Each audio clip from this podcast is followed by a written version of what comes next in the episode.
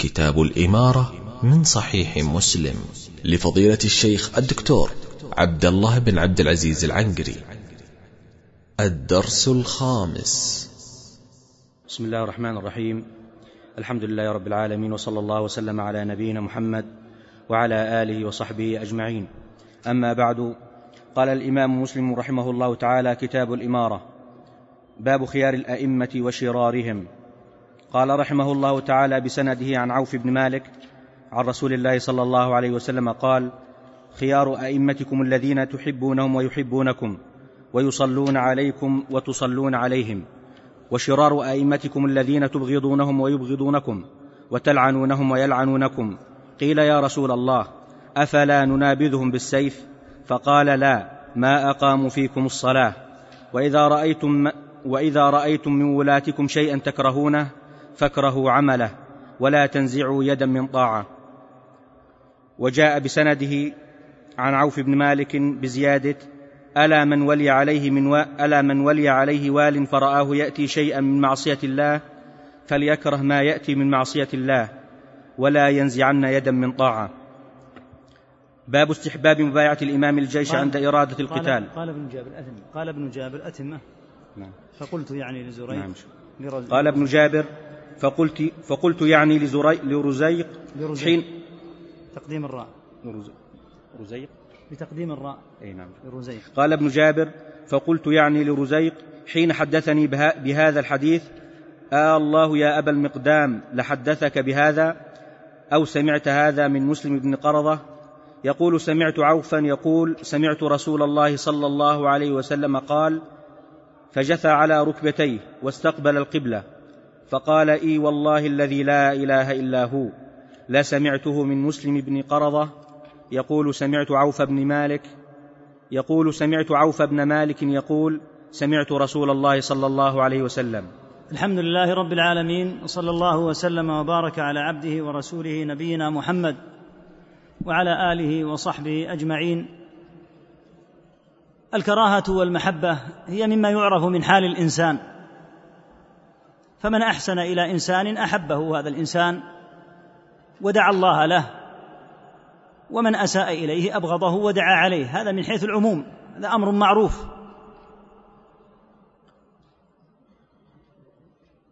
الوضع السوي بين الراعي والرعية هو أن يحب الراعي رعيته وأن تحب الرعية راعيها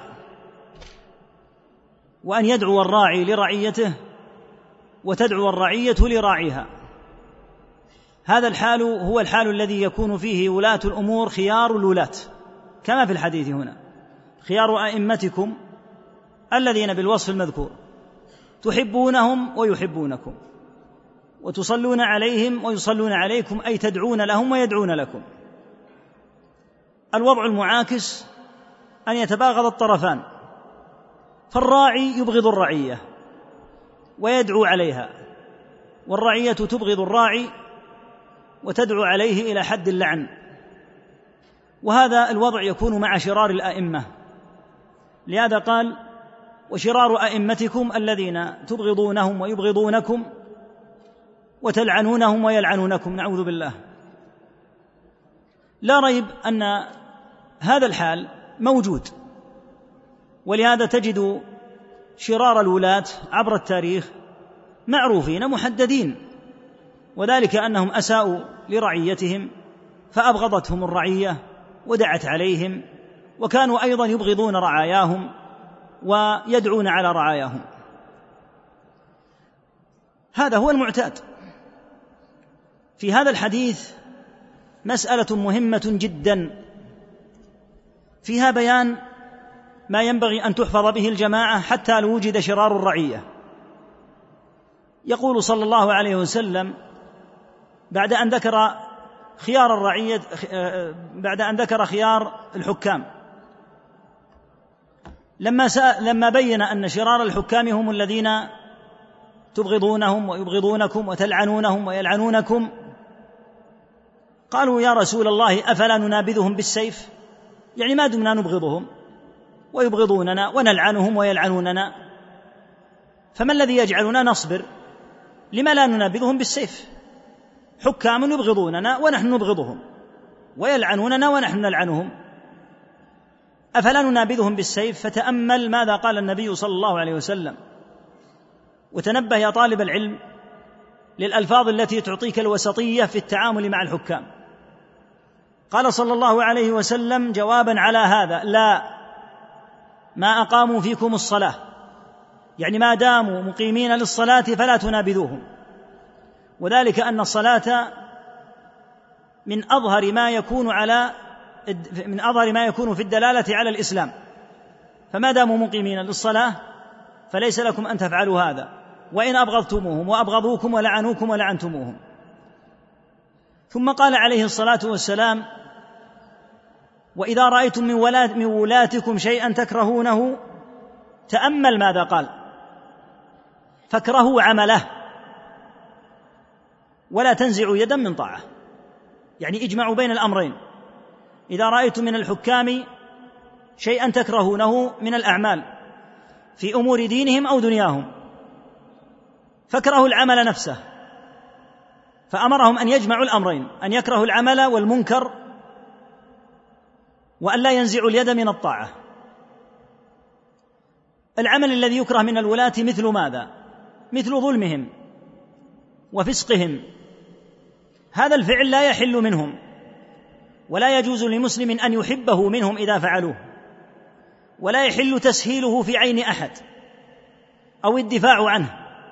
فالمنكر منكر والظلم ظلم والفسق فسق صدر من الراعي أو من الرعية. يجب على المسلم أن يكرهه وأن يبغضه. فتعدي الولاة مبغوض مكروه. يجب أن تكرهه بأمر النبي صلى الله عليه وسلم فاكرهوا عمله. فوجههم إلى أن يكرهوا العمل نفسه. وفي الوقت نفسه أمرهم أن يستمروا على البيعة والا ينزعوا اليد من الطاعة. فبين النص العظيم الجمع بين الأمرين وأن فعل الوالي من ظلمه وفسقه وجوره لا يبيح لأحد أن ينزع اليد من طاعته وهذا الحديث من أظهر الأدلة على وجوب الصبر على الولاة الظلمة لأنه أمر بأن يستمر على طاعتهم والا تنزع اليد منهم وإن أبغضوا وإن وصلت الأمور إلى حد أن يلعنوا رعيتهم وأن تلعنهم رعيتهم. لكن نزع اليد لا لا يحل. ما داموا مقيمين للصلاة. فما العمل في التصرفات الباطلة من الولاة؟ اكرهوا عمله. لا تحب الظلم لا تدافع عنه. الظلم باطل الفجور باطل الفسق باطل لكن البيعة باقية. وهذا من أظهر الأدلة على وسطية الشرع في التعامل مع الحاكم. فلا يبرر باطله ولا يؤيد عليه كما ذكر النبي صلى الله عليه وسلم في الذين يدخلون على الولاة فيصدقونهم بكذبهم ويعينونهم على ظلمهم. هؤلاء عملوا بضد ما أمروا به هنا فاكرهوا عمله. ولا يعمل أيضا عمل أهل الخروج وأهل الفوضى بأن ينزع اليد من الطاعة ويقول ما دام عنده ظلم وتعدي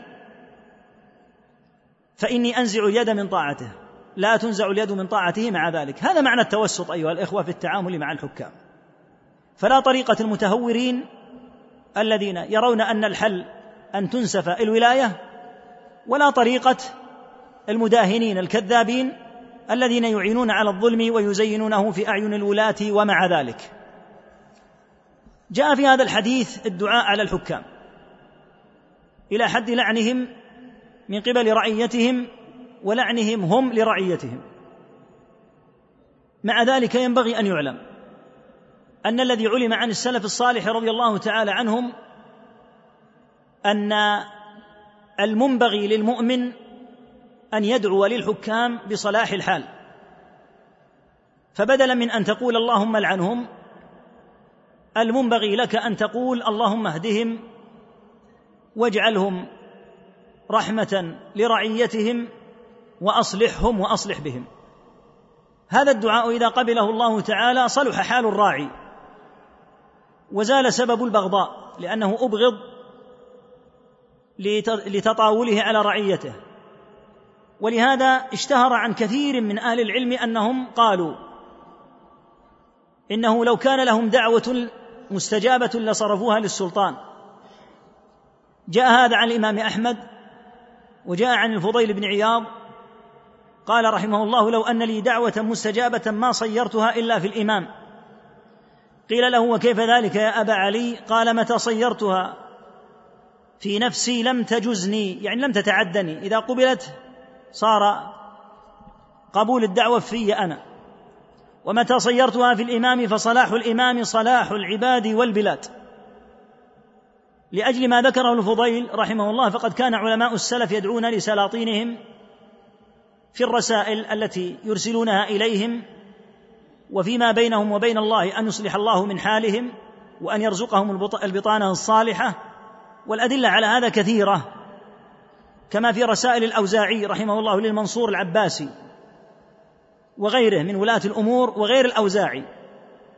وهكذا رسالة الإمام أحمد للمتوكل وقد قال أحمد رحمه الله تعالى في الخليفة المتوكل إني لأدعو له بالتسديد والتوفيق في الليل والنهار والتأييد وأرى ذلك واجبا علي يعني أن أدعو له بالتسديد والتوفيق. ولما سأل رجل أبا العلاء بن الشخير أسب الحجاج؟ قال أدعو, الله أدعو له بالصلاح فإن صلاحه خير لك. والأمر كما قال فإن صلاح الراعي خير للرعية. وليس صلاحه محصورا فيه وحده. وقدمنا أن الوزير موسى بن عيسى وزير الرشيد. قال للإمام الجليل الأمار بالمعروف النهاء عن المنكر عبيد الله العمري ينهى إلى أمير المؤمنين أنك تشتمه وتدعو عليه. فبأي شيء استبحت ذلك؟ فقال أما شتمه فهو الله فهو والله أكرم علي من نفسي. لقرابته من رسول الله صلى الله عليه وسلم لأن الرشيد من آل البيت. وأما الدعاء عليه فوالله ما قلت. اللهم إنه قد أصبح عبئا ثقيلا على أكتافنا لا تطيقه أبداننا وقذا في جفوننا لا تطرف عليه جفوننا وشجا في أفواهنا لا تسيغه حلوقنا.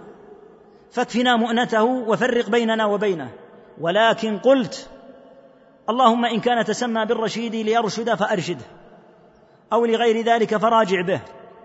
اللهم إن له في الإسلام بالعباس على كل مؤمن حقا وله بنبيك قرابة ورحما. فقربه من كل خير وباعده من كل سوء وأصلحه لنفسه ولنا. يقول هذا الذي كنت أدعو به. فقال له موسى يرحمك الله أبا عبد الرحمن ذلك الظن بك. هذا المظنون بك وبأمثالك من أهل العلم والورع. وقلنا إن العمري رحمه الله كان قويا جدا في الأمر بالمعروف والنهي عن المنكر وكان الخلفاء يتحملون منه قوته وشدته لعلمهم بصدقه رحمه الله. وأن الرشيد رحمه الله لما دخل عليه العمري وصار يعظه وعظا قويا كان يتلقى وعظ وعظه بقوله نعم يا عم نعم يا عم. وهو الخليفة الرشيد المهيب لكن كانوا يعلمون صدقهم. والحق أن الأمر كما قال شيخ الإسلام رحمه الله تعالى في الفتاوى. مصير الأمر إلى الملوك ونوابهم من الولاة والقضاة والأمراء ليس لنقص فيهم فقط بل لنقص في الراعي والرعية جميعا. فإنه كما تكونون يولى عليكم وقد قال الله تعالى وكذلك نولي بعض الظالمين بعضا فينبغي أن تلاحظ الرعية هذا وهو أن الحكام من الرعية. وأنه إذا وجد الظلم من الرعية فإن الله تعالى يقول وكذلك نولي بعض الظالمين بعضا. فالرعية عندها ظلم وسلط عليهم ولاه ظلمة. هكذا يكون الإنصاف. ولو أن الرعية اتقت الله عز وجل لجعل لها مخرجا. ولكن يقع تطاول على حدود الله عز وجل من الرعية وتفريط في واجبات وإقدام على محرمات فيسلط الله تعالى على الرعية بحسب ما فعلت. فتقول الرعية إنه قد سلط علينا فيقال سلط علينا بسبب أفعالنا. لأن الله تعالى يقول وكذلك نولي بعض الظالمين بعضا. وقد قيل كما تكونون يولى عليكم. فعلى الأمة أن تنصف. ومع ذلك كما قلنا المعلوم عن السلف هو الدعاء لهؤلاء الحكام بأن يوفق الله هؤلاء لبطانة صالحة وأن يسددهم ويعينهم على الخير وييسره لهم ويبعد عنهم بطانة السوء. فإن النبي صلى الله عليه وسلم قال ما بعث الله من نبي ولا استخلف من خليفة إلا كانت له بطانتان. إحداهما تحثه على الخير وتعينه عليه والثانية تحثه على الشر وتعينه عليه والمعصوم من عصم الله. فلهذا يدعى لهم بأن تكون بطانتهم من البطانة الصالحة وأن يقرب الله لهم العقلاء والنصحاء والأخيار والصادقين وأن يبعد عنهم الغششة والكاذبين. الراوي لما سمع هذا الحديث الذي فيه النبي فيه أن النبي صلى الله عليه وسلم قال فليكره ما يأتي من معصية الله. وفي الوقت نفسه ولا ينزعن يدا من طاعة. تعجب من هذا الحديث جدا. وقال آه الله يا أبا المقدام لحدثك بهذا؟ أو سمعت هذا من مسلم ابن قرضة آه الله. يعني هذا استفهام. فيه يمين تضمنت يمينا. يحلفه بالله. هل سمعت هذا؟ فالراوي حتى يؤكد له عمل الآتي جثى على ركبتيه يعني استوفز. جعل ركبتيه على الأرض ونصب بقية جسده. واستقبل القبلة. ثم قال حالفا إي والله وغلظه بقوله الذي لا إله إلا هو لأن قولك إي والله هذا حلف. قولك الذي لا إله إلا هو تغليظ غلظ اليمين تاكيدا. وذلك أن الناس قد يستغربون ويتعجبون يقولون ما دام الوالي قد فعل هذا ما الذي يصبرنا عليه؟ فأراد أن يؤكد لهم أن هذا من كلام رسول الله صلى الله عليه وسلم حقا. وأن هذا هو المتعين وهو الذي يقتضيه سلوك السنة والعلم. وإن استغربه الناس. نعم اكره المعصية والباطل ولا تبرر لأحد باطلة والظلم مردود والمعصية مردودة والفسق مردود ولكن لا تنزع اليد من الطاعة لأن طاعة ولي الأمر وإن فسق واجبة. وإنما تنحل بيعته إذا كفر وارتد. كما قال صلى الله عليه وسلم إلا أن تروا كفرا بواحا عندكم فيه من الله برهان. أما إذا وقع منه ما وقع من الفسق وأعظم الفسق وأشده الظلم ظلم الناس. فإن ظلم الناس شديد جدا. ومع ذلك يجب السمع والطاعة لأنك تسمع وتطيع في المعروف ما تطيع في الباطل. فبذلك نعرف التوازن العظيم الذي أرشدت إليه هذه النصوص. أن تسمع وتطيع. في المعروف وإذا أمرت بمعصية لا تطيع وإذا رأيت من الولاة ما يكره ولا يرتضى فإنك ليس لك أن تحبه بل تكره المعصية صدرت من وال أو من غيره ومع ذلك لا تنزع اليد من الطاعة. هكذا درب العلم ودرب السنة.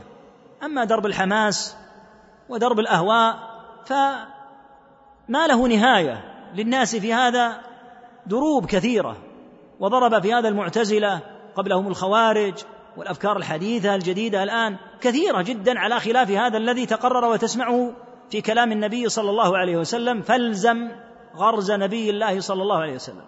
والزم هذه السنة واعلم أنك إذا ثبت عليها فكما أنك تنجو بهذه السنة إذا لزمت ما دلت عليه في أبواب الاعتقاد فإنك ستنجو إذا لزمت ما دلت عليه في باب الولاية. وبذلك تسلم من طرف الإفراط وطرف التفريط ويسلم لك دينك وتعيش معيشة هنية سليمة وتلقى في الآخرة بإذن الله تعالى السلامة والعافية. وأما ما سوى ذلك من دروب الباطل فهي بدع وضلالات وعلى خلاف المنهج السوي الذي دل عليه كلام الله وكلام رسوله صلى الله عليه وسلم وفهم السلف الصالح رضي الله تعالى عنهم. نعم. قال رحمه الله تعالى باب استحباب مبايعة الإمام الجيش عند إرادة القتال وبيان بيعة الرضوان تحت الشجرة. قال الإمام مسلم بسنده عن جابر رضي الله عنه قال كنا يوم الحديبية ألفا وأربعمائة فبايعناه وعمر كنا, كنا يوم الحديبية؟ قال كنا يوم الحديبية ألفا وأربعمائة نعم. وأربعمائة وأربعة. وأربعمائة فبايعناه وعمر آخذ بيده تحت الشجرة وهي سمرة. وقال بايعناه على ألا نفر ولم نبايعه على الموت. قال بايعناه؟ قال بايعناه على ألا نفر ولم نبايعه على الموت. وجاء بسنده عن جابر أيضا أنه سئل كم كانوا يوم الحديبية. قال كنا أربع عشرة مئة فبايعناه وعمر آخذ بيده تحت الشجرة وهي سمرة. فبايعناه غير جد غير جد بن قيس الأنصاري اختبأ تحت بطن بعيره. وجاء بسنده أنه سئل هل بايع النبي صلى الله عليه وسلم بذي الحليفة؟ فقال لا ولكن صلى بها ولم يبايع عند شجرة إلا الشجرة التي بالحديبية. وجاء بسنده عنه أيضا أكمل أكمل. قال ابن جريج. نعم في بقية. نعم, إيه، نعم.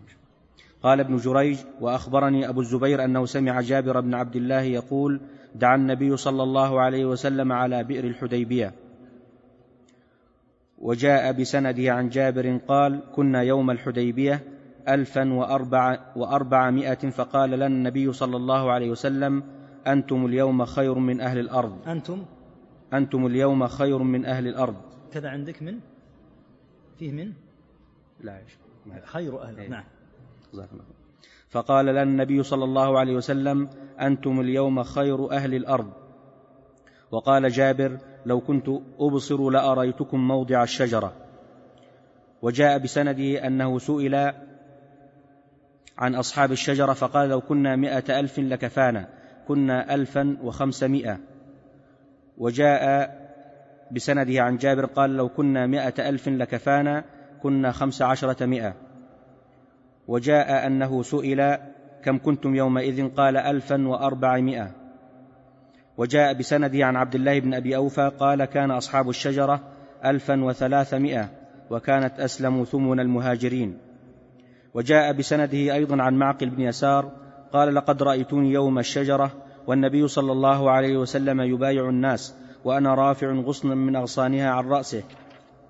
ونحن أربع عشرة مئة. قال لم نبايعه على الموت ولكن بايعناه على ألا نفر.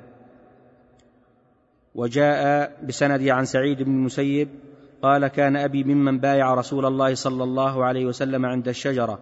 قال فانطلقنا في قابل حاجين فخفي علينا مكانها فإن كانت تبينت لكم فأنتم أعلم.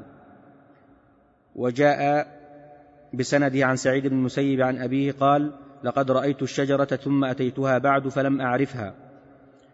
وجاء بسنده عن يزيد بن أبي عبيد مولى سلمة بن, مولى سلمة بن الأكوع قال قلت لسلمة على أي شيء بايعتم رسول الله صلى الله عليه وسلم يوم الحديبية؟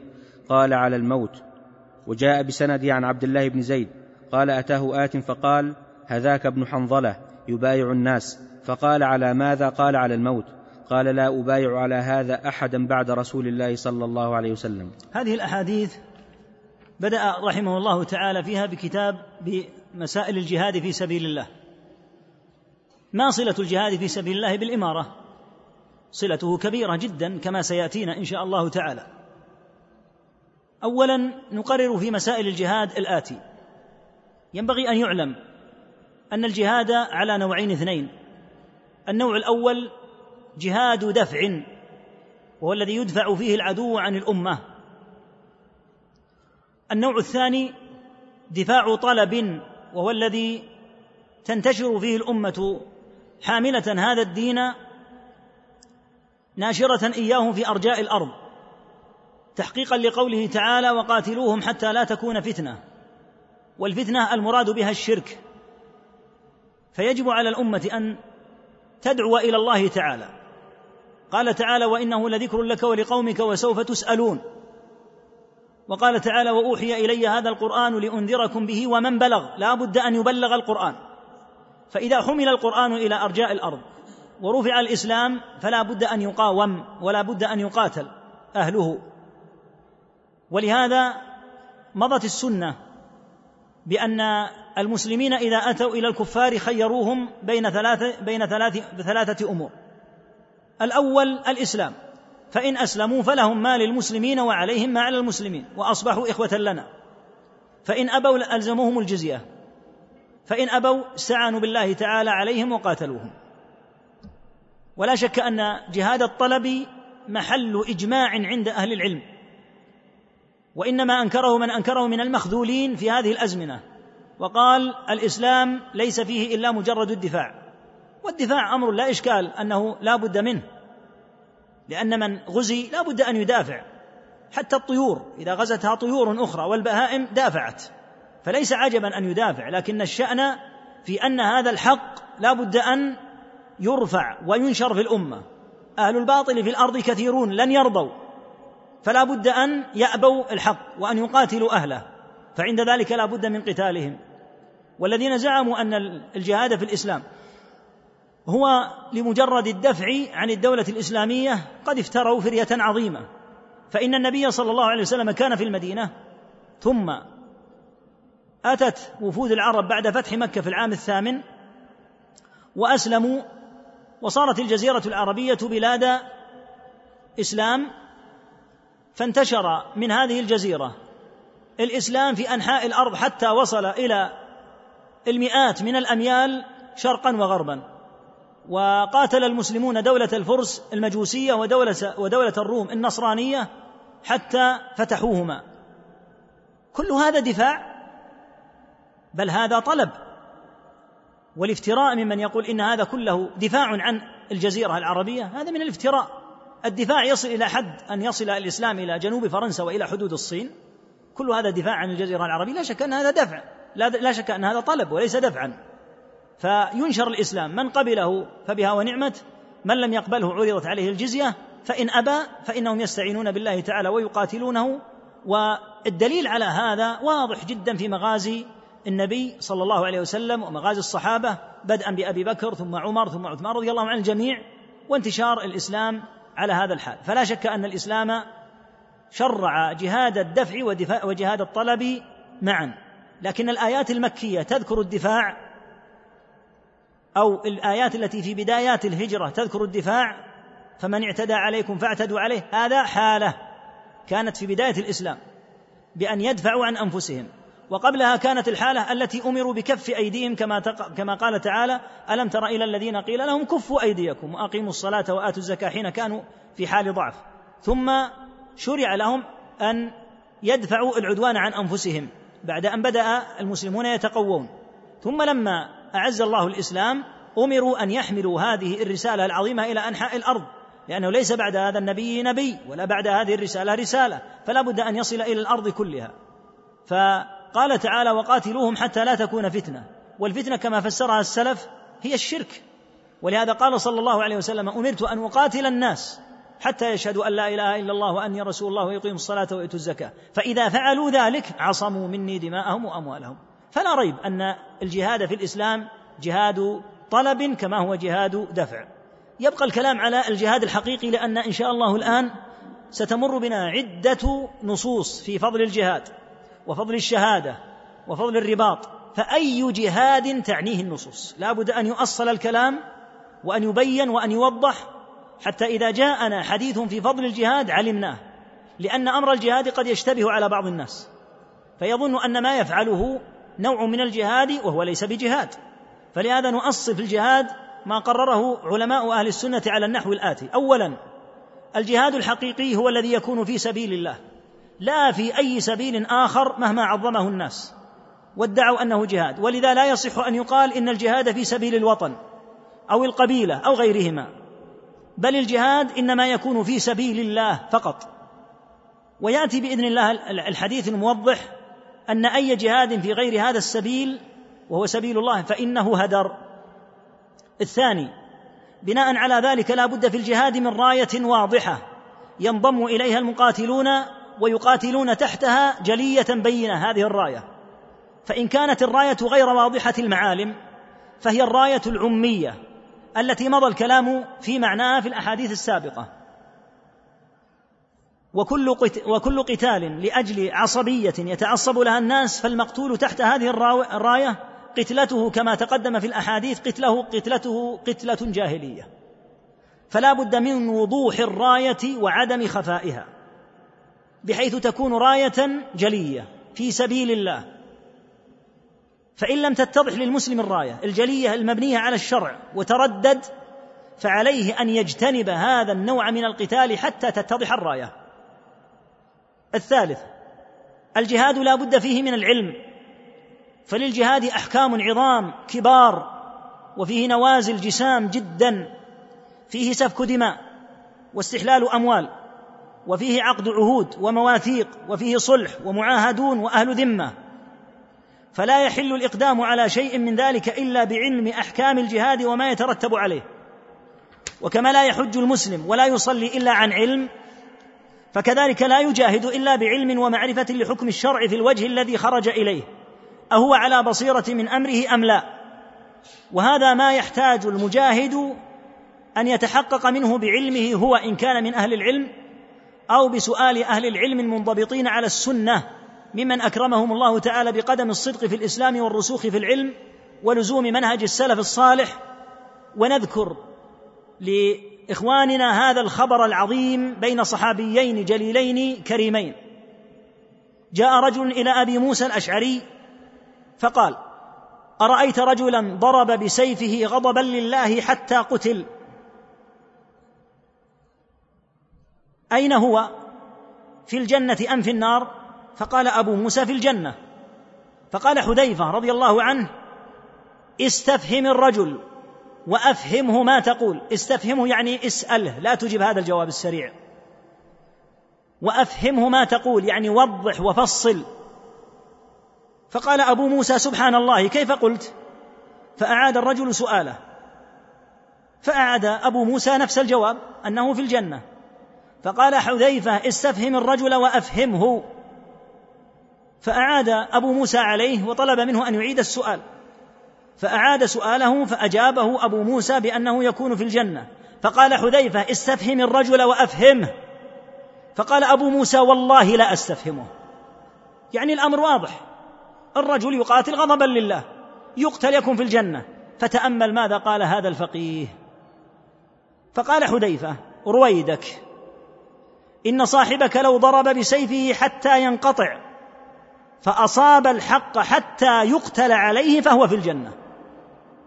وإن لم يصب الحق ولم يوفقه ولم يوفقه الله للحق فهو في النار. يقول فصل هذا التفصيل. هذا الذي قام الآن غضبا لله. هل قومته غضبا لله؟ عنا على بصيرة وعلى علم حق أو لا؟ فإن كان على حق وعلى بصيرة فإذا قتل فهو في الجنة. فإن لم يكن على بصيرة فهو في النار. ثم قال حذيفة واسمع ما قال رضي الله تعالى عنه وأرضاه. والذي نفسي بيده ليدخلن النار في مثل الذي سألت عنه أكثر من كذا وكذا. ما الذي سأل عنه؟ رجل غضب لله فقاتل حتى قتل. يقول سيدخل النار في مثل هذا السبيل كثيرون يظنون أنهم على سبيل صحيح ويقاتلون ويظنون أنهم شهداء وليسوا شهداء لأنهم لم يكونوا على حق. ولهذا قلنا إن الجهاد جملة من الأحكام. لو حج الإنسان على غير بصيرة فإنه قد يفسد حجه وقد ينقص أجره لأنه لم يتعلم. وقد قال صلى الله عليه وسلم خذوا عني مناسككم. ما يحج الإنسان هكذا. كيفما اتفق؟ الصلاة قال صلوا كما رأيتموني أصلي. لا بد أن تكون مسائل الأحكام الشرعية عن النبي صلى الله عليه وسلم مأثورة. ما تكون هكذا اجتهادا من الناس. الأمر الرابع نص علماء السنة في كتب العقيدة. على أن الجهاد مرتبط بالولاية وانظر أين أورد مسلم أحاديث الجهاد. أوردها في كتاب الإمارة لأن الجهاد من شأن الأمراء. فالجهاد مرتبط بالولاية. لذا نصوا على أنهم أي ولاة الأمور. يجاهد معهم ويحج معهم ويصلى خلفهم الجمع والأعياد. أبرارا كان هؤلاء الولاة أو فجارا. حتى لا تتعطل هذه العبادات العظيمة. وكون الإمام فاجرا لا يعني ابدا أن تعطل أحكام الله لأجل فجوره فيجاهد معه ويحج معه ويصلى العيد والجمعة خلفه لأن البديل ما هو؟ أن تترك الأعياد ولا تصلى وأن تترك, تترك الجمع ولا تصلى وأن يعطل الجهاد فلا يجاهد في سبيل الله. بل يجاهد معهم كانوا أبرارا أو فجارا ويصلى خلفهم والأمر إليهم كما قال صلى الله عليه وسلم وأن لا تنازعوا من ولاهم الله أمركم فالأمر إليهم في أمر الجهاد وإعلانه ولا بد أن يكون الجهاد تحت إمرة ما يكون الجهاد مجرد اجتهاد من بعض الناس لا لا بد أن يكون تحت ولاية حتى ينظر في مصلحة الجهاد وإعلانه أو تأخيره أو الصلح مع الخصم أو عدم الصلح أو أحكام الأسرى كيف يتعامل مع الأسرى؟ لا بد في هذه الأمور من ولاية. فمثل هذه الأمور يرجع فيها إلى أهل الولاية. ولهذا يقام بهذه الشعائر مع ولاة الأمور. ومنها الحج ومنها الجهاد. وضح ذلك علماء السنة في كتب العقيدة وأكدوا عليه. لأن أمر الجهاد كبير. وينتابه ما ذكرنا من الأحكام الكبار التي تحتاج إلى شيئين. إلى ولاية أمر وإلى علم بأحكام الشرع. فلا ينفرد بذلك أي أحد. هذا مختصر ما يقال في أمر الجهاد في سبيل الله. وهذا الذي عليه علماء السنة وهو المقرر في كتب العقيدة. تجد هذا في الواسطية لابن تيمية تجده في الحموية آه، في في عقيدة أبي جعفر الطحاوي الطحاوية تجده فيما نص عليه الإمام أحمد مما رواه عنه اللالكائي ورواه عن ابن المديني ورواه عن عدد من علماء السنة يرويه بالسند. أن هذا هو الذي يقررونه في أمر الجهاد في سبيل الله. إذا علمنا هذا سنبدأ على خير. الآن فيما يتعلق بأحكام الجهاد في سبيل الله عز وجل وقلت إن مسلما رحمه الله أورد أحاديث الجهاد في كتاب الإمارة. لأن الجهاد من شأن الأمراء فهو مرتبط بالولاية وليس مرتبط بوجود شجاعة عندي أو عندك بحيث نبادر ونجاهد. لا بد من ولاية. لا بد أن يرجع الجهاد إلى ولاية تعلن أمر الجهاد ترتب ما يتعلق بالمجاهدين تتعامل مع العدو هل يكون الحال معه حال سلم وعهد أو ينبذ إليهم العهود؟ ماذا يعمل مع الأسرى؟ هل يقتلون أو يمن عليهم أو يفادون أو يسترقون؟ أحكام. أحكام تحتاج إلى ولاية ما تحتاج إلى مجرد اجتهاد أفراد. بدأ رحمه الله تعالى بما يتعلق بما وقع في يوم الحديبية. كان أصحاب النبي صلى الله عليه وسلم يوم الحديبية في بعض الروايات ألفا وأربعمائة وفي بعض الروايات أنهم ألف وخمسمائة. العرب من شأنها أن لا تدقق كثيرا في الحساب. فإذا قالوا ألفا وأربعمائة فمعنى ذلك أنهم كانوا أكثر من الألف والأربعمائة بقليل فحذفوا الكسر الزائد. فلو كان مثلا مثلا عددهم ألفا وأربعمائة وستين. يختصرون ويقولون ألفا وأربعمائة فيحذف الزائد. وقد يفعلون العكس. وهو أنهم يجبرون الكسر. فبدلا من أن يقول ألفا وأربعمائة وستين يقول ألفا وخمسمائة. لأن المتبقي على الألف والخمسمائة مجرد الأربعين مثلا. فهذا من شأنهم سواء في الشهور أو يقول قائلهم مثلا سافرنا شهرا. وإذا نظرت وإذا به قد سافر سبعة وعشرين يوما فقط. يقال جبروا الكسر وقد يسافر مدة ثلاثة وثلاثين يوما فيقول سافرنا شهرا يكون حذف الزائد يعني لا يدققون كثيرا في العدد. هل بايع النبي صلى الله عليه وسلم في يوم الحديبية على الموت أو على عدم الفرار؟ في هذه الروايات بعضها يقول إنه بايع على الموت ومعنى المبايعة على الموت أن يثبتوا حتى لو تكاثر العدو ويبقى المجاهد في مكانه إلى أن يقتل. الروايات الأخرى أنه بايعهم على أن لا يفروا. وإذا لم يفروا ماذا يحدث؟ أحد أمرين. إما أن ينتصروا وإما أن يموتوا. فبعضهم عبر عن عدم الفرار بأنه بيعة على الموت. لأنه إذا بايع على عدم الفرار فمعنى ذلك أنه يثبت إلى أن يموت. هذا المعنى. فالشأن في هذه الروايات يجمع بينها على ما سمعت. في الأحاديث هذه أنه قال صلى الله عليه وسلم أنتم اليوم خير أهل الأرض. وهم أهل الحديبية. وفيه أنه قال عليه الصلاة والسلام لا يدخل النار أحد بايع تحت الشجرة. الجد بن قيس هذا عياذا بالله اختفى عن هذه البيعة ففاته فضلها العظيم وبقيه الصحابة رضي الله تعالى عنهم وأرضاهم بايعوا. فيه اختصار في بعض الروايات كقول جابر لو كنا مئة ألف لكفانا ما هو الذي يكفيهم؟ الماء. لأن النبي عليه الصلاة والسلام لما أتى إلى لما أتوا إلى بئر في الحديبية وإذا بمائها قليل جدا فبسق فيه صلى الله عليه وسلم ودعا ففار الماء بإذن الله تعالى وكفى الموجودين. فقيل كم أنتم؟ قال لو كنا مئة ألف لأنها آية من آيات الله. لو كنا مئة ألف لكفانا كنا ألفا وخمسمائة. وكذلك الحال في حديث ابن أبي أوفى حين قال ألفا وثلاثمائة لما قلناه لك من أن العدد لا يدققون فيه كثيرا لهذا السبب. في حديث المسيب بن حزن رضي الله عنه الذي يرويه ابنه سعيد أن الشجرة التي بايع النبي صلى الله عليه وسلم تحتها قد خفي أمرها عليهم حتى قال انطلقنا في قابل يعني من العام القادم لأن الحديبية كانت عام ست. فرجعوا واعتمروا عام سبع. وفتح النبي صلى الله عليه وسلم مكة عام ثمان. وكانت حجة أبي بكر عام تسع وحج صلى الله عليه وسلم حجة الوداع عام عشر. يقول نحن بعد ما بايعنا تحت الشجرة. انطلقنا فيما بعد حاجين فخفي علينا مكانها. لم يدروا أين الشجرة. يقول سعيد بن المسيب فإن كانت قد تبينت لكم أنتم فأنتم أعلم. يقوله متهكما بالذين يقولون وجدنا شجرة الرضوان التي تمت تحتها البيعة. يقول أصحاب النبي صلى الله عليه وسلم الذين بايعوا تحتها قد خفيت عليهم بإذن الله تعالى ولم يعرفوا مكانها. فجاء أناس بعد الصحابة قالوا وجدنا الشجرة التي تمت البيعة. يقول خفيت على الصحابة وجدتموها أنتم. إذا فأنتم أعلم. يقوله على سبيل التهكم. ولهذا في حديث المسيب أيضا أنه قال رأيت الشجرة ثم أتيتها بعد فلم أعرفها. هذه الشجرة أخفى الله تعالى أمرها نعمة منه وتفضلا كما قال ابن عمر في الرواية كانت رحمة من الله.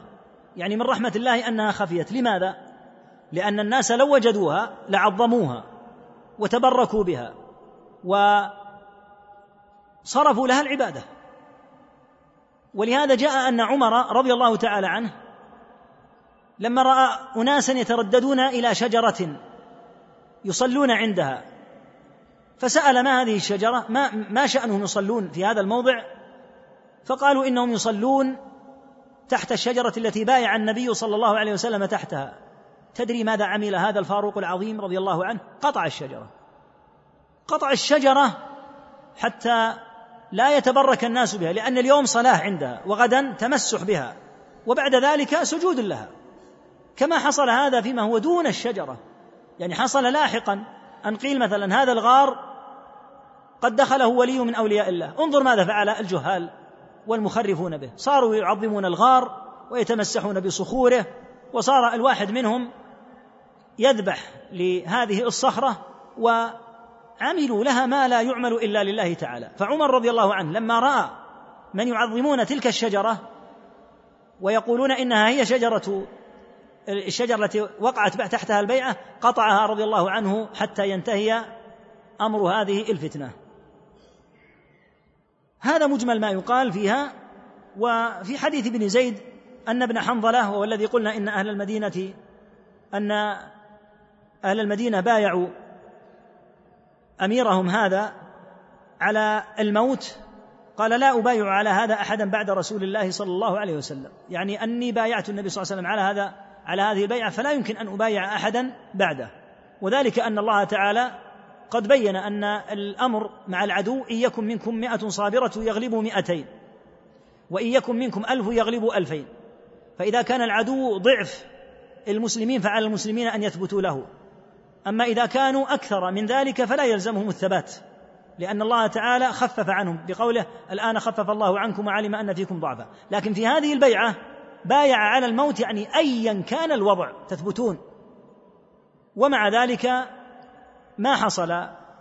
القتال وربحوا رضي الله تعالى عنهم تلك البيعة وكان لهم هذا الفضل العظيم وهم خير أهل الأرض ذاك الوقت ولا شك أنهم خير أهل الأرض ذاك الوقت ولا يأتي بعدهم خير منهم فيما بعد. وأخبرهم عليه الصلاة والسلام أنه لا يدخل أحد منهم النار. الذين بايعوا تحت الشجرة لا يدخل أحد ممن بايع تحت الشجرة النار وهذا من فضائلهم رضي الله تعالى عنهم وأرضاهم. نعم. قال رحمه الله تعالى باب تحريم رجوع المهاجر إلى استيطان ولده إلى إلى استيطان وطنه.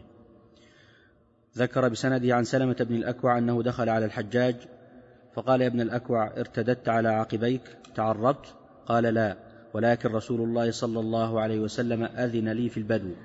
المؤمن إذا هاجر من بلده لأجل الله تعالى ذاهبا بدينه لأجل كون هذا البلد بلدا لم يتمكن فيه أن يقيم شعائر الله.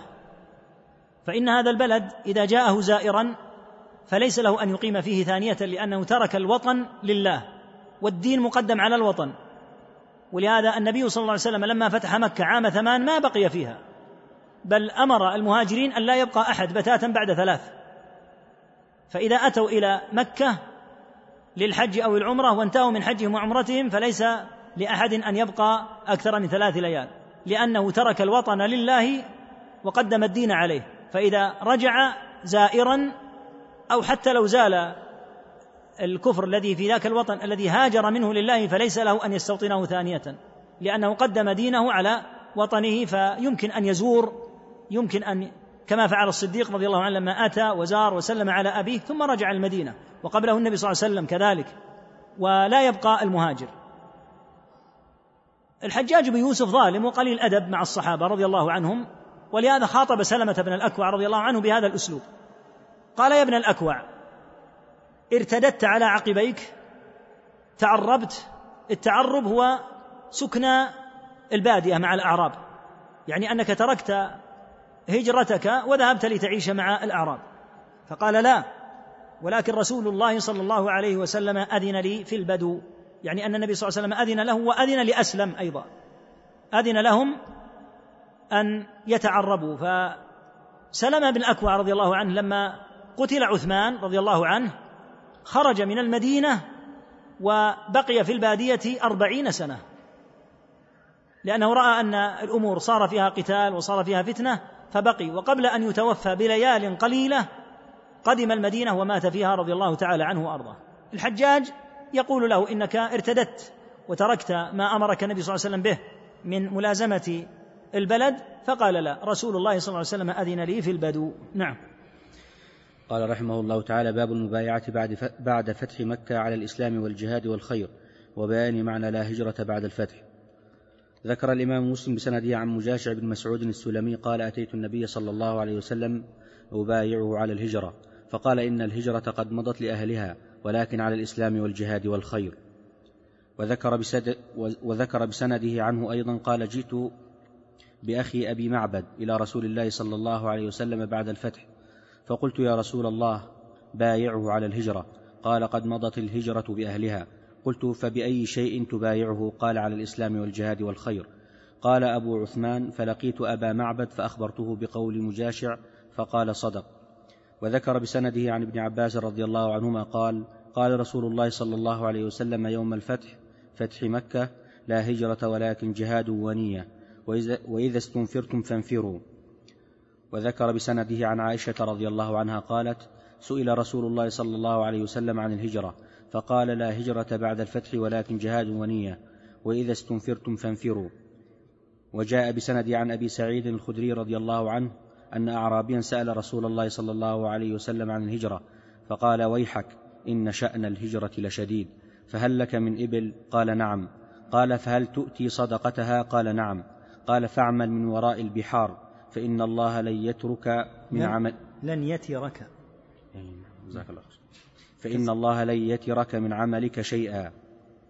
وجاء بسنده وزاد في الحديث قال فهل تحلبها يوم وردها؟ قال نعم. هذه الأحاديث فيما يتعلق بالهجرة.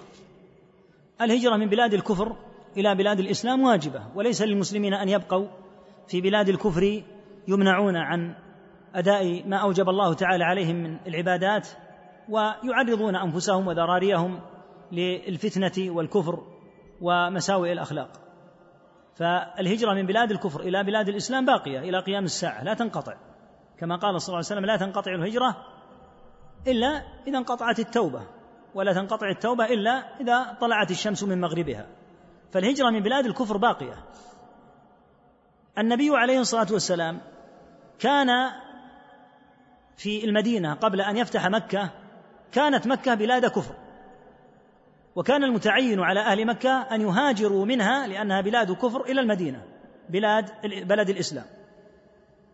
فلما فتح النبي صلى الله عليه وسلم مكة جاء بعض الصحابة كما سمعت في هذه الأحاديث يريدون أن يبايعوا النبي صلى الله عليه وسلم على الهجرة. فقال عليه الصلاة والسلام إن الهجرة قد مضت لأهلها. انتهت الهجرة لأن مكة صارت بلد إسلام وإذا صارت بلد إسلام فلا يهاجر منها. بلد الإسلام ما نقول هاجر من بلد الإسلام إلى المدينة لأن بلد الإسلام بلد الإسلام لا يهاجر منه. ولو أراد أن يأتي إلى المدينة ويتزود من العلم ويلازم النبي صلى الله عليه وسلم نعم لا إشكال لكن لا يكون مهاجرا. الهجرة ذات الفضل العظيم هي أن تهاجر من بلد الكفر إلى بلد الإسلام. لهذا قال صلى الله عليه وسلم قد مضت الهجرة إلى أهلها. إذا على ما يبايع قال على الإسلام والجهاد والخير. يبايع على الإسلام على شهادة أن لا إله إلا الله وأن محمد رسول الله وإقام الصلاة وإيتاء الزكاة وصوم رمضان والحج وعلى الخير والأعمال الصالحة ويبايعه على الجهاد في سبيل الله. هذا الذي تكون عليه البيعة. وهذا لأن مكة كما قلنا قد انتقلت من حكم دار الكفر إلى دار الإسلام. في حديث ابن عباس رضي الله عنهما بيان أن هذا قاله صلى الله عليه وسلم يوم فتح مكة. قال رسول الله صلى الله عليه وسلم يوم الفتح فتح مكة فتح مكة. لا هجرة لأنها بلد إسلام كما قلنا ولكن جهاد ونية يكون عنده نية صالحة. قال صلى الله عليه وسلم وإذا استنفرتم فانفروا. أي إذا استنفركم الإمام للجهاد وطلب منكم أن تقاتلوا العدو يلزمكم أن تنفروا. أخذ أهل العلم من هذا الحديث حكم الجهاد. ما حكم الجهاد في سبيل الله؟ ما الأصل في حكم الجهاد في سبيل الله؟ الأصل في حكم الجهاد في سبيل الله أنه فرض كفاية. هذا هو المعروف المعلوم المتقرر عند أهل العلم أن الجهاد في سبيل الله فرض كفاية. والدليل هذا الحديث. النبي صلى الله عليه وسلم يقول وإذا استنفرتم فانفروا. يعني إذا أمركم الإمام أن تنفروا لزمكم النفير. فالجهاد في سبيل الله فرض كفاية إلا في أحوال ثلاثة. يكون فرض عين. الحال الأول هو المذكور هنا في الحديث. إذا أمرك الإمام وهذا لما قلنا إن الجهاد مرتبط بالإمام. من الذي يطلب منك أن تنفر؟ إذا قلت لك أنا انفر ليس من حقي. من أنا حتى آمرك؟ إذا قلت لي ليس من حقك لأن جميعا لسنا أئمة. لهذا قوله صلى الله عليه وسلم وإذا استنفرتم فانفروا. يدلك على أن الجهاد مربوط بالإمام. لأن الإمام هو الذي يستنفر وقد يستنفر الإمام أحدا بعينه عنده نكاية بالعدو وعنده قوة ويقول لآخر ابقى أنت. لا لا لا أريدك أن تأتي. أنت في موضع نريدك أن تبقى في البلد. لكن فلان هذا بصير بالجهاد ولديه دراية بالمنطقة التي فيها القتال. يا فلان اتجه إلى بلد كذا. يلزمه. هذا معنى وإذا استنفرتم فانفروا. أو إذا أمركم بالنفير العام. الذي يأمر الإمام.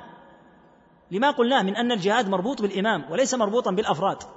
ولهذا قال أهل العلم إن قوله صلى الله عليه وسلم وإذا استنفرتم فانفروا هو الدليل على أن الجهاد فرض كفاية. لما؟ لأن النبي صلى الله عليه وسلم لما قال لا هجرة ولكن جهاد ونية وإذا استنفرتم فانفروا يعني إذا أمركم الإمام بالنفير وجب عليكم. قبل ذلك فهو فرض كفاية. إذا الحال الأول أن يطلب منهم الإمام القتال. الحال الثاني أن يدهم العدو البلد. فإذا دهم العدو بلاد المسلمين فيلزم جميع المسلمين أن أن يدرأوا العدو عن بلد الإسلام عن مساجدهم عن محارمهم عن عن مصاحفهم. ماذا سيفعل العدو؟ عدو الله ماذا سيفعل؟ سيهلك الرجال ويسبي النساء ويدمر المساجد ويحرق المصاحف. فإذا اتجه العدو إلى البلد وجب على جميع أهل البلد من القادرين أن يقاتلوه. الحال الثاني الحال الثالث إذا حضر المسلم الصف. كنت تمشي ففي أثناء مسيرك وسفرك وجدت مسلمين يقاتلون كفار. حضرت الصف. قاتل مع المسلمين لأنك حضرت الصف.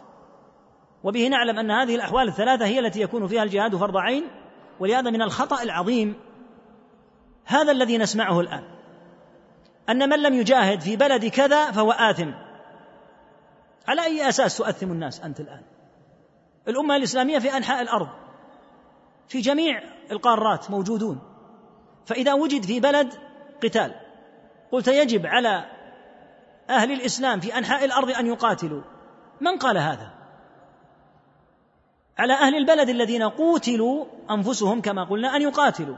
فإذا لم يتمكنوا أمدهم أهل البلد الذين حولهم ثم الذين بعدهم بشرط ما قلناه في السابق أن يكون وفق جهاد شرعي.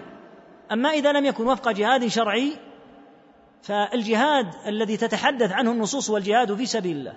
أما الجهاد الذي يكون على عمية أو في الفتن أو في غير سبيل الله هذا لا يمكن أن تلزم به الأمة. الأمر الآخر نحن نعلم أن بلاد المسلمين عسى الله أن يفرج عن الأمة كربها قد دهمها عدو من أكثر من جهة. فعدو في بلد وعدو آخر في بلد فيقول أناس إن الجهاد واجب على المسلمين في ذاك البلد حسنا. والبلد الثاني لما لم يجب فيه الجهاد؟ لما قلت إن الجهاد واجب في هذا البلد لأن الكفار قد دهموه؟ والبلد الثاني لما لم تقل إن الجهاد فيه واجب؟ لا تكون الأمور أهواء. الأمور تكون بعلم على ما قرر أهل العلم.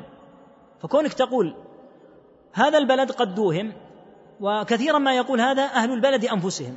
إذا دوهموا يقول يلزم هؤلاء الملايين الآن أن يقاتلوا معنا وإلا فهم آثمون.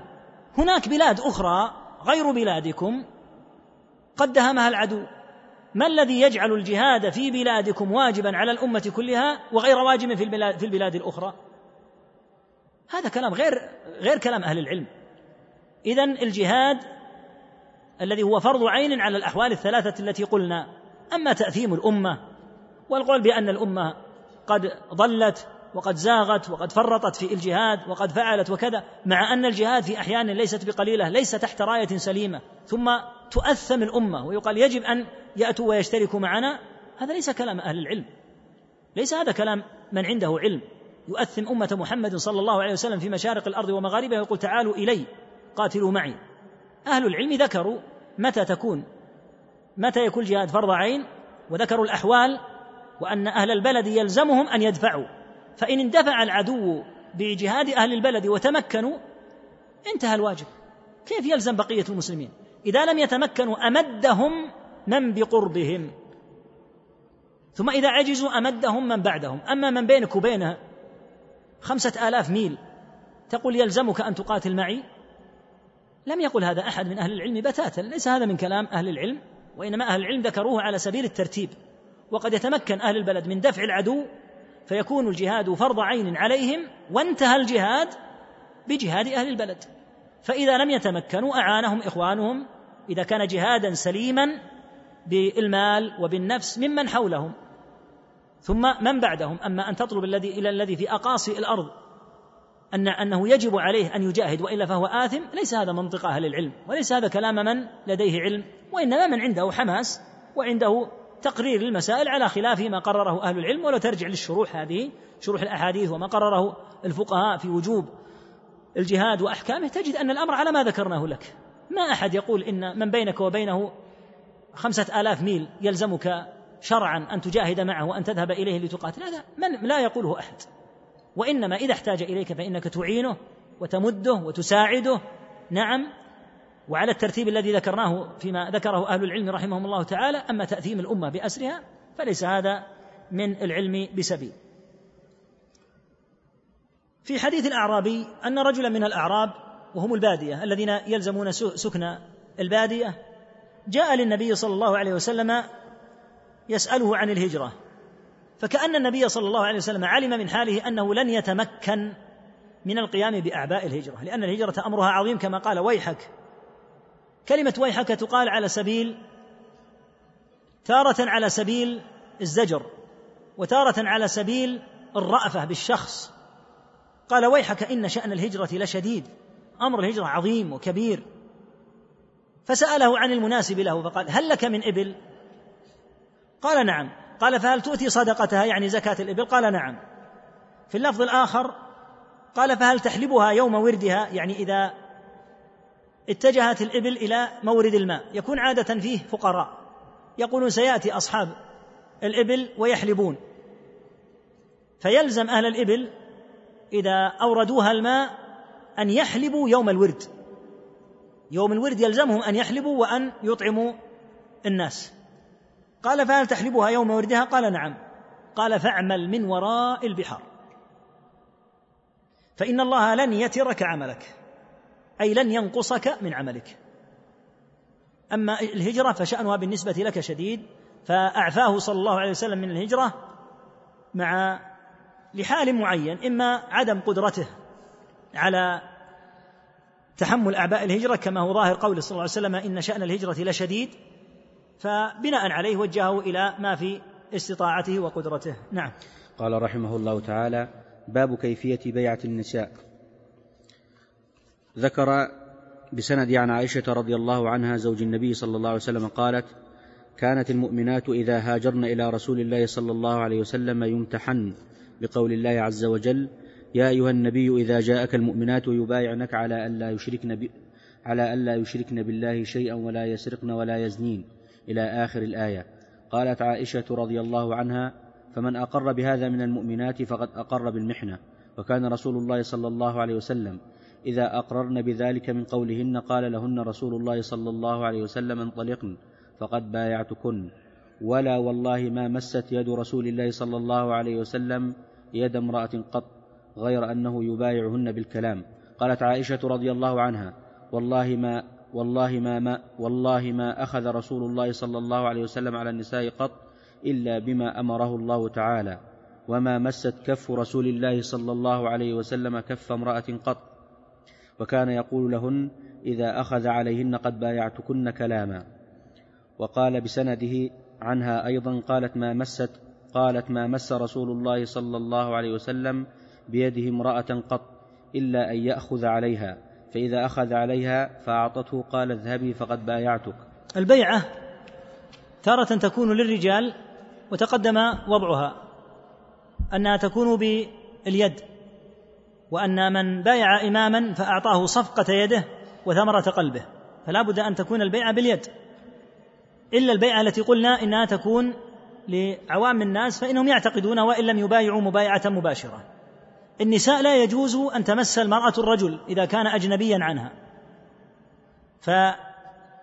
فلما كانت المؤمنات عند المشركين وهاجرن إلى النبي صلى الله عليه وسلم جئنا ليبايعنه فامتحنهن عليه الصلاة والسلام بما ذكر الله. يا أيها النبي إذا جاءك المؤمنات يبايعنك على ألا يشركن بالله شيئا ولا يسرقن ولا يزنين الآية. فإذا أقررن بالآية لا يصافحهن صلى الله عليه وسلم ويقول لمن أقرت منهن بما ذكر في الآية انطلقنا فقد بايعتكن. تقول عائشة لا والله ما مست يد رسول الله صلى الله عليه وسلم يد امرأة قط غير أنه يبايعهن بالكلام. وهذا هو الواجب لا يجوز أن تصافح المرأة الأجنبية. لو حلت مصافحة المرأة الأجنبية لحلت عند البيعة لأن البيعة شأنها شديد فتحتاج إلى نوع من المصافحة والتوثيق. فالنبي صلى الله عليه وسلم امتنع وهو أشرف بني آدم وأبعد الناس عن كل ريبة امتنع عن أن يصافح النساء. فغيره من باب أولى وأحرى لا يجوز أن تصافح المرأة الأجنبية بتاتا. ولو مدت يدها لا يجوز أن تصافحها. تخبرها بالحكم وتقول يا أمة الله لا يجوز أن تمس يدي يدك. رسول الله صلى الله عليه وسلم بايع النساء وما مست يده يد امرأة. وهو أطهر مني ومنك فأنا لا أستطيع أن أبايعك. وضح لها الحكم لأنها قد تظن أنك إذا لا سيما في البلاد التي يبتلون فيها يعني بالمصافحة واعتادوا على هذا قد تظن أنه متكبر أو أنه يهينها. أوضح لها الحكم. ولهذا لا يجوز أنت امرأة أجنبية يلزمك الحجاب والستر ولا يجوز أن تمس يدك يد أجنبي قط. نعم. قال رحمه الله تعالى باب البيع باب البيعة على السمع والطاعة فيما استطاع. وذكر بسنده عن عبد الله بن عمر قال كنا نبايع رسول الله صلى الله عليه وسلم على السمع والطاعة. يقول لنا فيما استطعت. نعم تقدم هذا أن البيعة تلزم وجميع توابعها تلزم بشرط الاستطاعة. وهذا قلنا إنه حكم في جميع الأحكام الشرعية حتى ذكره الله تعالى في الحج. ولله على الناس حج البيت من استطاع إليه سبيلا. وقلنا أن النبي صلى الله عليه وسلم قال صل قائما فإن لم تستطع فقاعدا فإن لم تستطع فعلى جنب فالأحكام مربوطة بالاستطاعة. ومنه إزالة الحاكم الكافر. الحاكم الكافر قلنا إنه لا بد أن يزال ولا يحل أن يبقى كافر على مسلمين. لكن إذا قدروا إذا استطاعوا. أما إذا لم يستطيعوا فإنهم لا يكلفون ما لا يستطيعون. لا يكلف الله نفسا إلا وسعها. إذا لم يتمكنوا ولم يستطيعوا فلا يلزمهم ذلك. البيعة على السمع والطاعة هي فيما يستطيع الإنسان. أما لو أمر بأمر لكن لا يتمكن منه ولا يستطيعه فإنه لا تلزمه البيعة لأن البيعة فيما استطاع الإنسان. نعم. قال رحمه الله تعالى باب بيان سن البلوغ.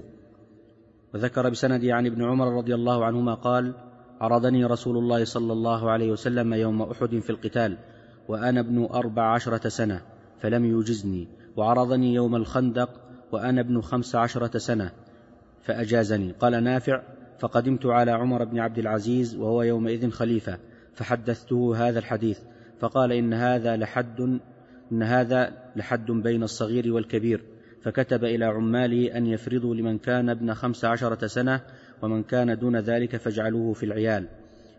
وجاء في سند آخر بزيادة وأنا ابن أربع عشرة سنة فاستصغرني. سن البلوغ السن المحدد بالسنين هو على الصحيح ببلوغ الخامسة عشرة.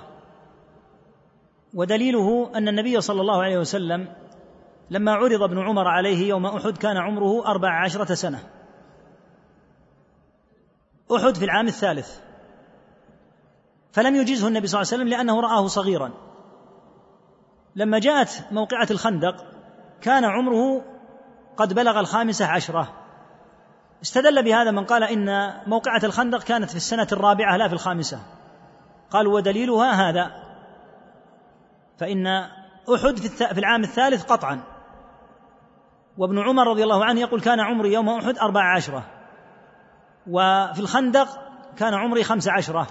قالوا فدل على أن الفرق بينهما هو عام واحد.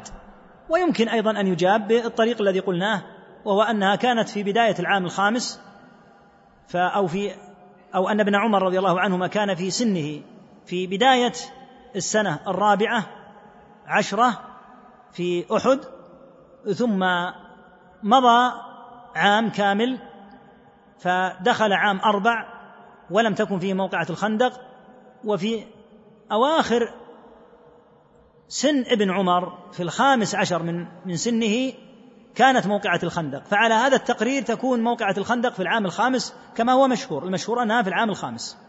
لكن من استدل على أنها في العام الرابع استدل بهذا الحديث. الحاصل أن هذا دليل على أن سن البلوغ البلوغ هو عند الخامسة عشرة. لما روى نافع للخليفة العادل عمر بن عبد العزيز رحمه الله تعالى هذا الحديث قال هذا حد بين الصغير والكبير. قال أنا هذا جاءنا من النبي صلى الله عليه وسلم حد واضح. الذي في الرابعة عشرة صغير. الذي بلغ الخامسة عشرة كبير. فكتب إلى عماله يعني الولاة والأمراء في الخلافة أن يفرضوا لمن كان ابن خمس عشرة سنة. يفرضوا له يعني يعطوه شيئا خاصا مثل إذا اشترك في الغنيمة يكون له سهم كامل. أما إذا كان دون الخامسة عشرة فإنه يكون ضمن العيال يعني ضمن المجموعة الموجودين يعولهم أب فإنه ما دام في الرابعة عشرة وما قبلها فإنهم يكونون مجرد عيال. فإذا وصل الخامسة عشرة فهو رجل يعامل معاملة الرجال. لهذا إذا كان في المعركة فإنه يفرض له فرضا كاملا بالنظر إلى أنه رجل قد بلغ. نعم. قال رحمه الله تعالى باب النهي أن يسافر بالمصحف إلى أرض, الع... إلى أرض الكفار إذا خيف وقوعه بأيديهم. وذكر بسنده عن, عن عبد الله بن عمر قال نهى رسول الله صلى الله عليه وسلم أن يسافر بالقرآن إلى أرض العدو. وقال بسنده عنه أيضا عن رسول الله صلى الله عليه وسلم أنه كان ينهى أن يسافر بالقرآن إلى أرض العدو مخافة أن يناله أن يناله العدو. وذكر بسنده عنه أيضا قال قال رسول الله صلى الله عليه وسلم لا تسافروا بالقرآن. فإني لا آمن أن يناله العدو. أكمل. قال أيوب. قال أيوب فقد ناله العدو وخاصموكم به. نعم. القرآن عظيم الشأن فالمصاحف يجب أن تحفظ وأن لا تكون في الموضع الذي يناله الكافر. ولهذا نهى النبي صلى الله عليه وسلم أن يسافر بالقرآن إلى بلاد العدو لأن العدو كفار ولا يكترثون بأن يهينوا كتاب الله عز وجل. ولهذا نهى صلى الله عليه وسلم أن يسافر إلى أرض العدو قال مخافة أن يناله العدو لأنهم إذا نالوه أهانوه. أما مجرد كتابة الآية للعدو وبيان دعوتهم بها لا بأس كما فعل النبي صلى الله عليه وسلم في كتابه إلى هرقل حيث ذكر قوله تعالى يا أهل الكتاب تعالوا إلى كلمة سواء بيننا وبينكم. فمثل هذا لا بد منه لأنهم يدعون إلى الله. أما أن يسافر بالقرآن إلى بلاد العدو فإنهم ينالونه. وإذا نالوه ربما أهانوه أو مزقوه أو لوثوه. وأيوب رحمه الله يقول ناله العدو وخاصموكم به. يعني أنكم لم تقوموا بما أوجب الله عليكم من صيانته عن أن يناله العدو.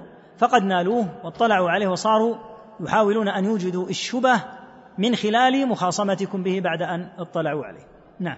قال رحمه الله تعالى باب المسابقة بين الخير بين الخيل وتضميرها.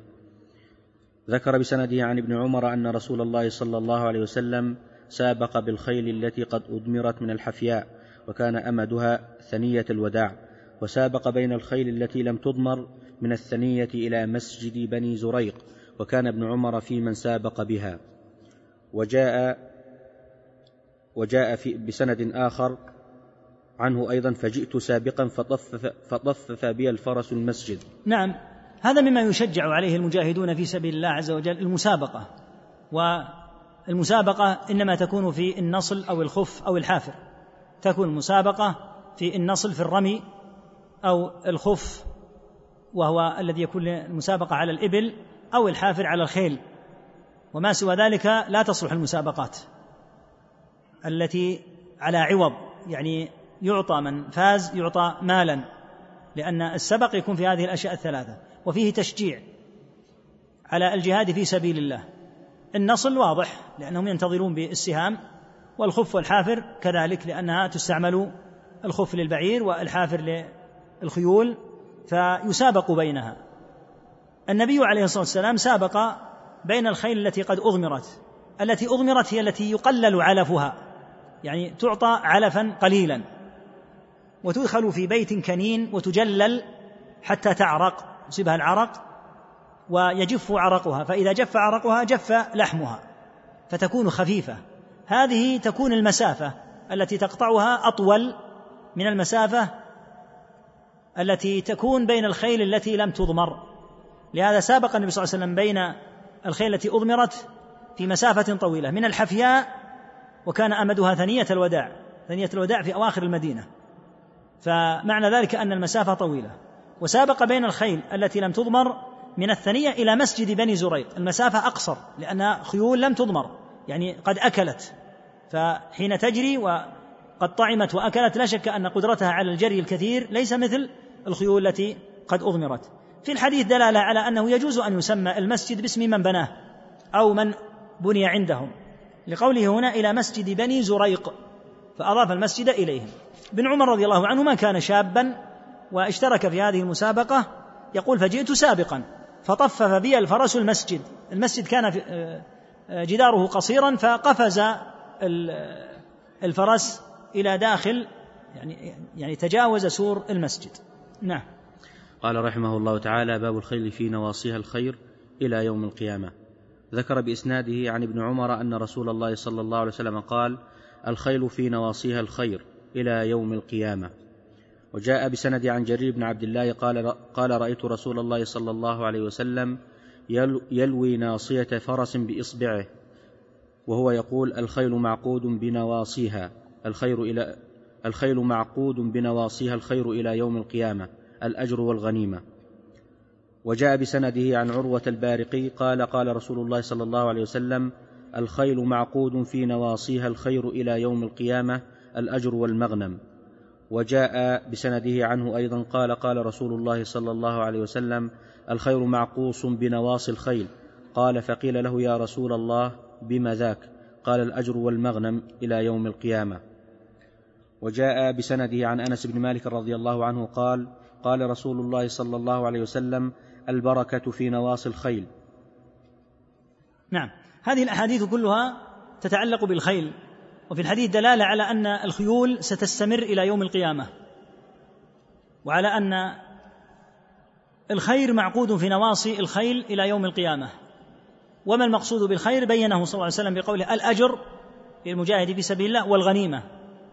وهذا الحديث من ضمن أحاديث دلت بظاهرها والله أعلم على أن الناس سيعودون إلى الخيول وإلى الأسلحة القديمة السابقة. هذا ظاهر السنة حيث يذكر في أحاديث القتال في آخر الزمان وغيرها تذكر السيوف والرماح وتذكر الخيول.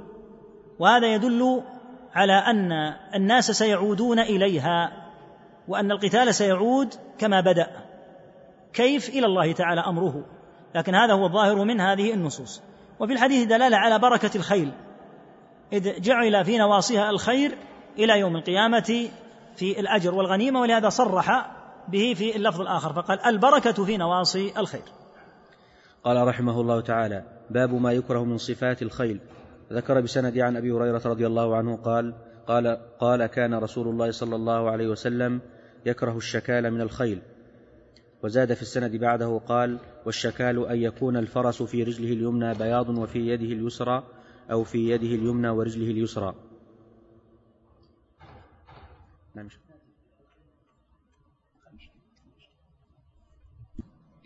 هذا من الصفات التي ذكرت في الخيول. النبي صلى الله عليه وسلم كما تقدم ذكر أن الخيل معقود في نواصيها الخير. وتقدم أن فيها الأجر والغنيمة. هنا في هذا الحديث استثناء لنوع من الخيول كان النبي صلى الله عليه وسلم يكرهها وهي الشكال من الخيل. فسر الشكال بالذي في الرواية الأخرى أن يكون الفرس في رجله اليمنى بياض وفي يده اليسرى أو في يده اليمنى ورجله اليسرى. يعني نوع من أنواع الخيول. سبب الكراهة قد يكون السبب الله أعلم أن هذا النوع من الخيول جرب فلم يوجد فيه نجابة كغيره من الخيول لأن الخيول بعضها مناسب جدا في القتال مناسب للغاية وينفع ويساعد الفارس على الكر والفر والسبق لنيل يعني العدو والسيطرة عليه فأثره كبير في القتال. لكن هذا النوع من الخيول كرهه النبي صلى الله عليه وسلم لأمر الله أعلم به لكن قد يكون السبب أنه علم منه عدم النجابة وعدم النفع والغناء في الحرب. نعم. قال رحمه الله تعالى باب فضل الجهاد والخروج في سبيل الله. ذكر مسلم بسند عن أبي هريرة رضي الله عنه قال قال رسول الله صلى الله عليه وسلم تضمن الله لمن خرج في سبيله لا يخرجه إلا جهادا في سبيلي وإيمانا بي وتصديقا برسلي فهو علي ضامن أن أدخله الجنة أو أرجعه إلى مسكنه الذي خرج منه. نائلا ما نال من أجر أو غنيمة والذي نفس محمد بيده ما من كلم يكلم في سبيل الله إلا جاء يوم القيامة كهيئته حين كلم لونه لون دم وريحه مسك. والذي نفس محمد بيده لولا أن لولا أن يشق على والذي نفس محمد بيده لولا أن يشق على المسلمين ما قعدت خلاف سرية تغزو في سبيل الله أبدا ولكن لا أجد سعة فأحملهم. ولا يجدون سعة ويشق عليهم أن يتخلفوا عني. والذي نفس محمد بيده لوددت أني أغزو في سبيل الله فأقتل ثم أغزو فأقتل ثم أغزو فأقتل.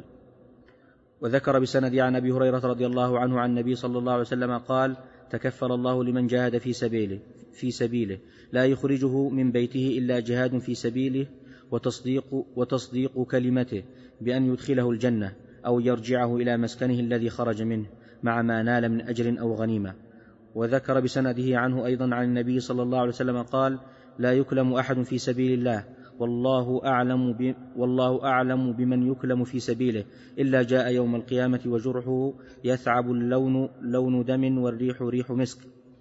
وجاء بسنده عنه أيضا عن رسول الله صلى الله عليه وسلم فذكر أحاديث منها وقال رسول الله صلى الله عليه وسلم كل كلم يكلمه المسلم في سبيل الله كل كل كلم يكلمه المسلم في سبيل الله ثم تكون يوم القيامة كهيئتها. إذا طعنت تفجر دما. اللون لون دم والعرف عرف المسك.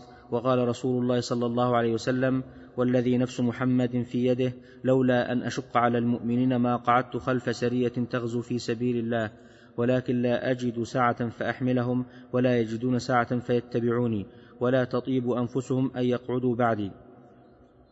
وذكر بسنده عن أبي هريرة أيضا قال قال رسول الله صلى الله عليه وسلم لولا أن أشق على أمتي لأحببت ألا أتخلف خلف سرية. وذكر بسنده عنه أيضا قال قال رسول الله صلى الله عليه وسلم تضمن الله لمن خرج في سبيله إلى قوله ما تخلفت خلاف سرية تغزو في سبيل الله تعالى. هذه الأحاديث تدل على فضيلة الجهاد في سبيل الله عز وجل. وقد ذكر بعض أهل العلم أن الجهاد في سبيل الله أفضل الأعمال من النوافل على الإطلاق. واختار آخرون من أهل العلم أن العلم الشرعي أفضل من الجهاد. واحتج هؤلاء بأدلة وهؤلاء بأدلة والمعروف عن عدد من أهل العلم أن العلم الشرعي لمن أصلح الله نيته أعظم وأفضل من الجهاد. ولهذا لما سئل يحيى بن يحيى أيما أفضل الذب عن السنة أو الجهاد في سبيل الله؟ قال الذب عن السنة. ولن تذب وتدافع عن السنة إلا بعلم. فقيل له الرجل يجاهد ويتعب وينفق ماله ويكون الذب عن السنة أعظم؟ قال نعم بكثير. يعني أن الذب عن السنة أعظم الجهاد في سبيل الله بكثير. وهو اختيار عدد من أهل العلم واختيار الشيخ عبد العزيز رحمة الله تعالى عليه. واختيار أيضا آخرين من أهل العلم لمن أصلح الله تعالى نيته في تطلب العلم وعمل به. لكن لا شك أن الجهاد في سبيل الله في درجة عالية جدا ولهذا جاء في الحديث أنه ذروة سنام الإسلام.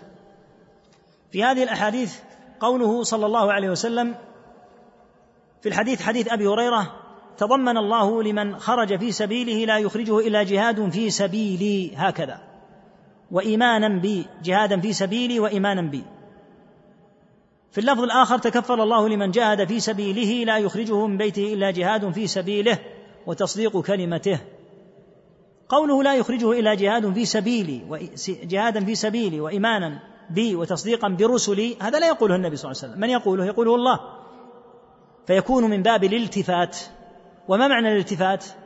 الالتفات هو الوارد في مثل قوله تعالى هو الذي يسيركم في البر والبحر حتى إذا كنتم في الفلك وجرين بهم.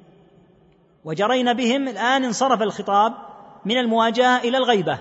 هذا معنى الالتفات يتغير الأسلوب. فالحاصل أن من خرج جهادا في سبيل الله تعالى لا يحمله على الجهاد إلا الإيمان والتصديق برسل الله عز وجل فإن الله يضمن له الجنة. أو أن يرجع إلى مسكنه الذي خرج منه بأجر أو غنيمة.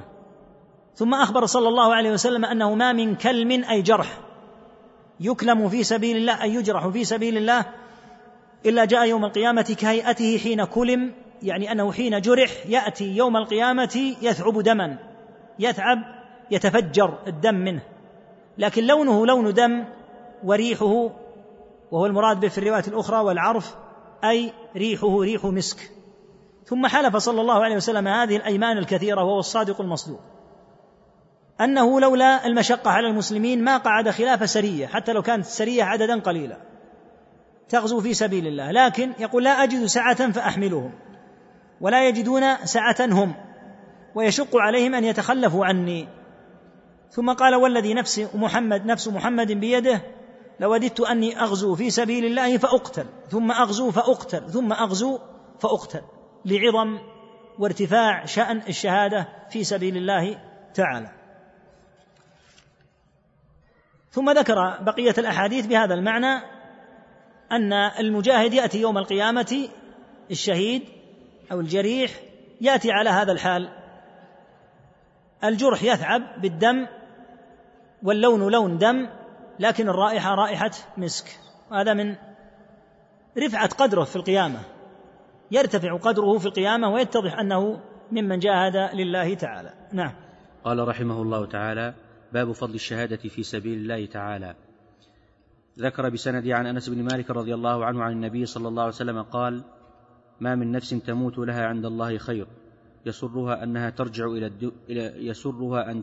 أنها ترجع إلى الدنيا ولا أن لها الدنيا وما فيها إلا الشهيد. فإنه يتمنى أن يرجع فيقتل في الدنيا لما يرى من فضل الشهادة. وذكر بسنده عنه أيضا قال ما من أحد عن النبي صلى الله عليه وسلم قال ما من أحد يدخل الجنة يحب أن يرجع إلى الدنيا وأن له ما على الأرض من شيء غير الشهيد فإنه يتمنى أن يرجع فيقتل عشر, مر عشر مرات لما يرى من الكرامة. وذكر بسنده عن أبي هريرة رضي الله عنه قال قيل للنبي صلى الله عليه وسلم ما يعدل الجهاد في سبيل الله عز وجل؟ قال لا تستطيعونه قال فأعادوا عليه مرتين أو ثلاثة. كل ذلك يقول لا تستطيعونه. وقال في الثالثة مثل المجاهد في سبيل الله كمثل الصائم القائم القانت بآيات الله لا يفتر من صيام ولا صلاة حتى يرجع المجاهد في سبيل الله تعالى. وذكر بسنده عن النعمان بن بشير قال كنت عند منبر عند منبر رسول الله صلى الله عليه وسلم فقال رجل ما أبالي ألا أعمل عملا بعد الإسلام إلا أن إلا أن أسقي الحج. إلا أن أسقي الحاج. وقال الآخر ما أبالي ألا أعمل عملا بعد الإسلام إلا أن أعمر المسجد الحرام. وقال آخر الجهاد في سبيل الله أفضل مما قلتم. فزجرهم عمر وقال لا ترفعوا أصواتكم عند منبر رسول الله صلى الله عليه وسلم وهو يوم الجمعة.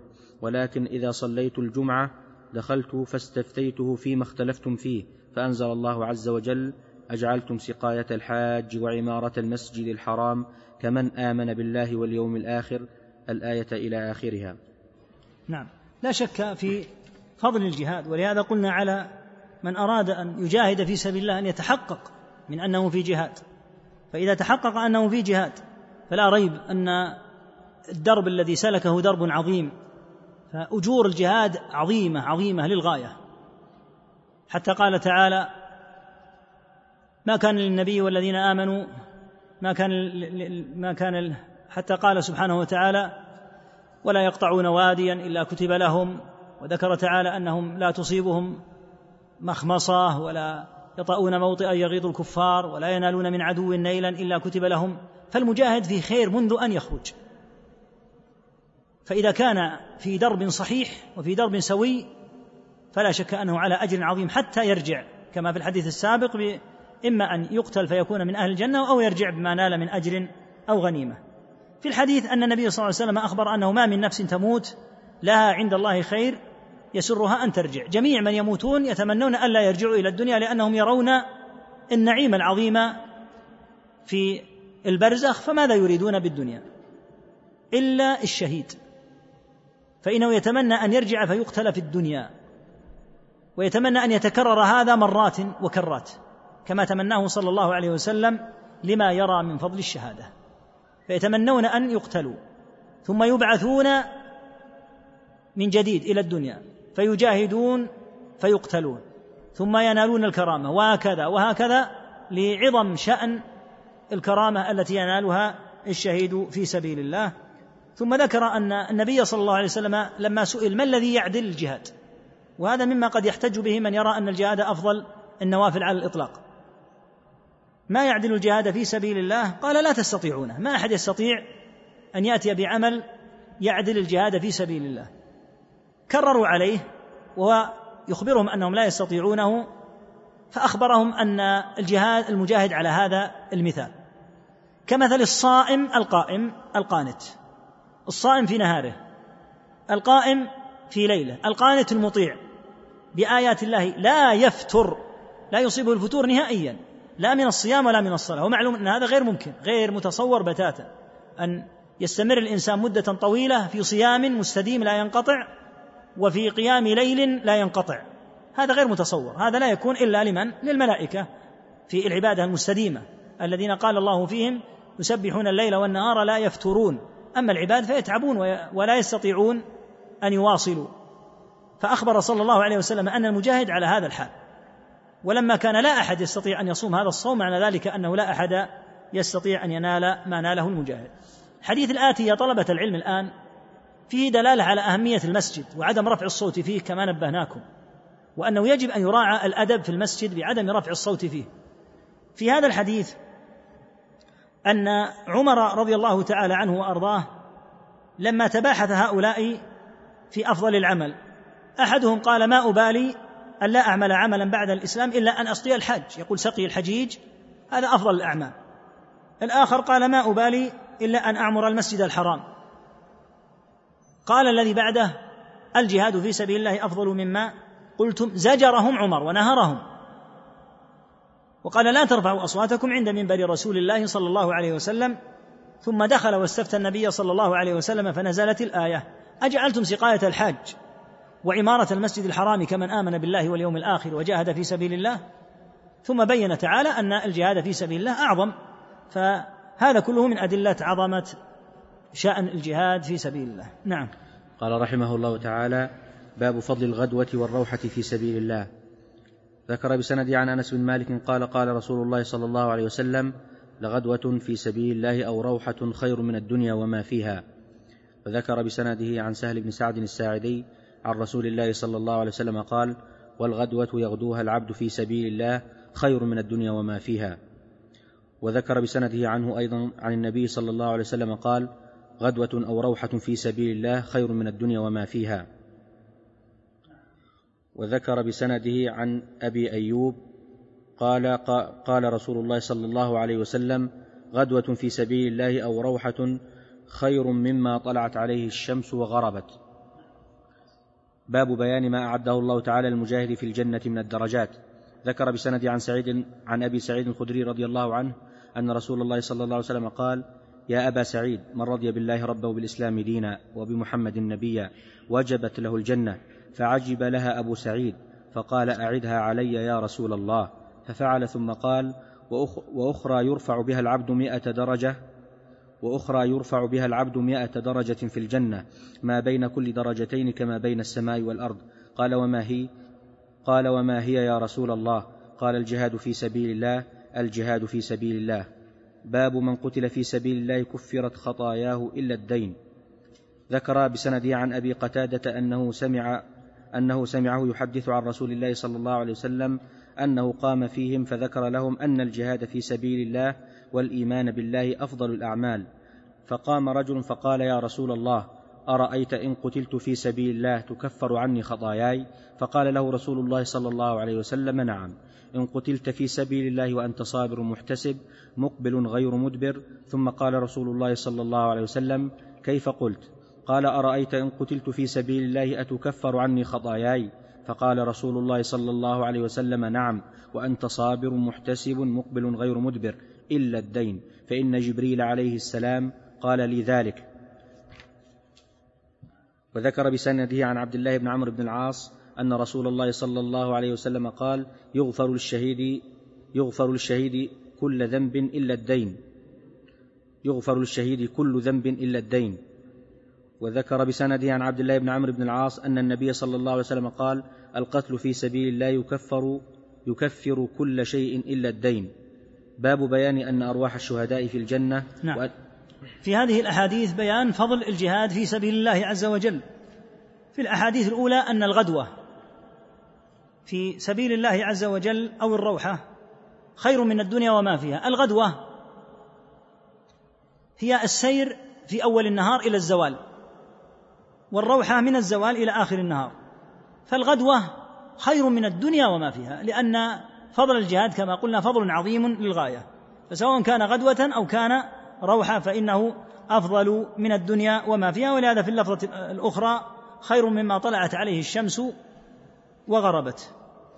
في الأحاديث التي بعدها بيان أيضا درجات المجاهدين. المجاهدون لهم درجات عالية جدا ومتفاوتون. أخبر صلى الله عليه وسلم أن من رضي بالله ربا وبالإسلام دينا وبمحمد نبيا وجبت له الجنة. عجب لها أبو سعيد واستحسنها. طلب من النبي صلى الله عليه وسلم أن يعيدها فأعادها ثم قال له. وأخرى يرفع بها العبد مئة درجة في الجنة ما بين كل درجتين كما بين السماء والأرض. وهذا يدل على عظم درجات الجهاد في سبيل الله. له مئة درجة ما بين الدرجة والتي تليها كما بين السماء والأرض. وهذا يدل على سعة الجنة وعظم قدرها وموضعها. قال ما هي يا رسول الله؟ قال الجهاد في سبيل الله. ولما أخبر عليه الصلاة والسلام لما سئل عن من جاهد في سبيل الله ثم قتل في سبيل الله وهو صابر محتسب مقبل غير مدبر هل تكفر خطاياه؟ قال نعم. ثم استدرك بخبر جبريل وإنبائه إياه من عند رب العالمين إلا الدين. فإن جبريل قال لي ذلك. الدين وحقوق الآدمي تبقى. فالمجاهد تكفر عنه خطاياه وذنوبه لعظم شأن الجهاد لكن حقوق الناس باقية. فإذا كان أخذ من الناس ديونا فإن الديون باقية لأن حقوق الناس تبقى ويكون أمرها عند الله سبحانه. والدين كفانا الله وإياكم شره أمر شديد. لهذا صاحب الدين يحبس في قبره بسبب الدين هذا. ولهذا ينبغي التنبه للديون والتوسع فيها التي وقع فيها الناس مباهاة ومجاراة لبعضهم فإن شأنها خطير جدا. فلا تأخذ ديونا تعجز عن سدادها. خذ ما تحتاج وانوي السداد ولا تكلف نفسك ما لا تطيق. لأنك إذا مت وهي على هذا الحال فإن هذا مما لا يغفر حتى للشهيد. نعم. قال رحمه الله تعالى باب بيان أن أرواح الشهداء في الجنة وأنهم أحياء عند ربهم يرزقون. ذكر بسنده عن ابن مسعود رضي الله عنه عن هذه الآية أنه سئل عن هذه الآية ولا تحسبن الذين قتلوا في سبيل الله أمواتا بل أحياء عند ربهم يرزقون. قال أما إنا قد سألنا عن ذلك فقال أرواح في جوف طير خضر لها قناديل معلقة بالعرش تسرح من الجنة حيث شاءت ثم تأوي إلى تلك القناديل فاطلع إليهم ربهم فاطلع إليهم ربهم اطلاعا فقال هل تشتهون شيئا؟ قالوا أي شيء نشتهي ونحن نسرح في ونحن نسرح من الجنة حيث شئنا ففعل ذلك بهم ثلاث مرات فلما رأوا أنهم لن يتركوا من أن يسألوا قالوا يا رب نريد أن ترد أرواحنا في أجسادنا حتى نقتل في سبيلك مرة أخرى. فلما أن رأى فلما أن رأى أن ليس لهم حاجة تركوا. نعم هذا وضع المجاهدين في سبيل الله. أرواحهم تكون في الجنة منعمة تكون في جوف طير خضر تسرح في الجنة حيث شاءت والجنة لا يعلم سعتها إلا الله وتكون في على حال من السرور والسعادة المستديمة.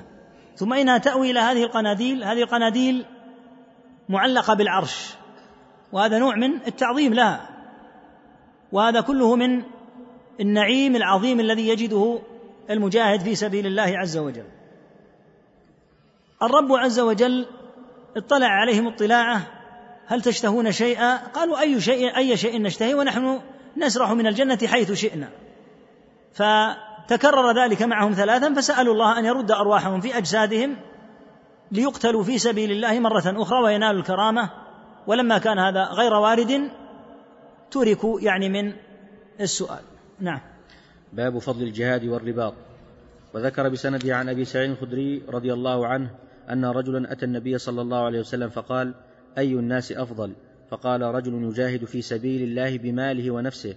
قال ثم من؟ قال مؤمن في شعب من الشعاب يعبد الله ربه ويدع الناس من شره. وعنه رضي وجاء بسنده عنه رضي الله عنه قال قال رجل أي الناس أفضل يا رسول الله؟ قال مؤمن يجاهد بنفسه وماله في سبيل الله. قال ثم من؟ قال من قال ثم رجل معتزل في شعب من الشعاب يعبد ربه ويدع الناس من شره. وذكر بسنده عن أبي هريرة رضي الله عنه عن رسول الله صلى الله عليه وسلم أنه قال من خير معاش الناس لهم رجل ممسك عنان ممسك عنان فرسه في سبيل الله يطير على متنه كلما سمع هيعة أو فزعة طار عليه يبتغي القتل والموت مظنة أو رجل في غنيمة في رأس شعفة من هذه الشعف أو بطن واد من هذه الأودية يقيم الصلاة ويؤتي الزكاة ويعبد ربه حتى يأتيه اليقين ليس من الناس إلا في خير. نعم هذا من الفضائل أيضا. أي الناس أفضل؟ ذكر صنفين. رجل يجاهد في سبيل الله بالمال وبالنفس معا. من بعده؟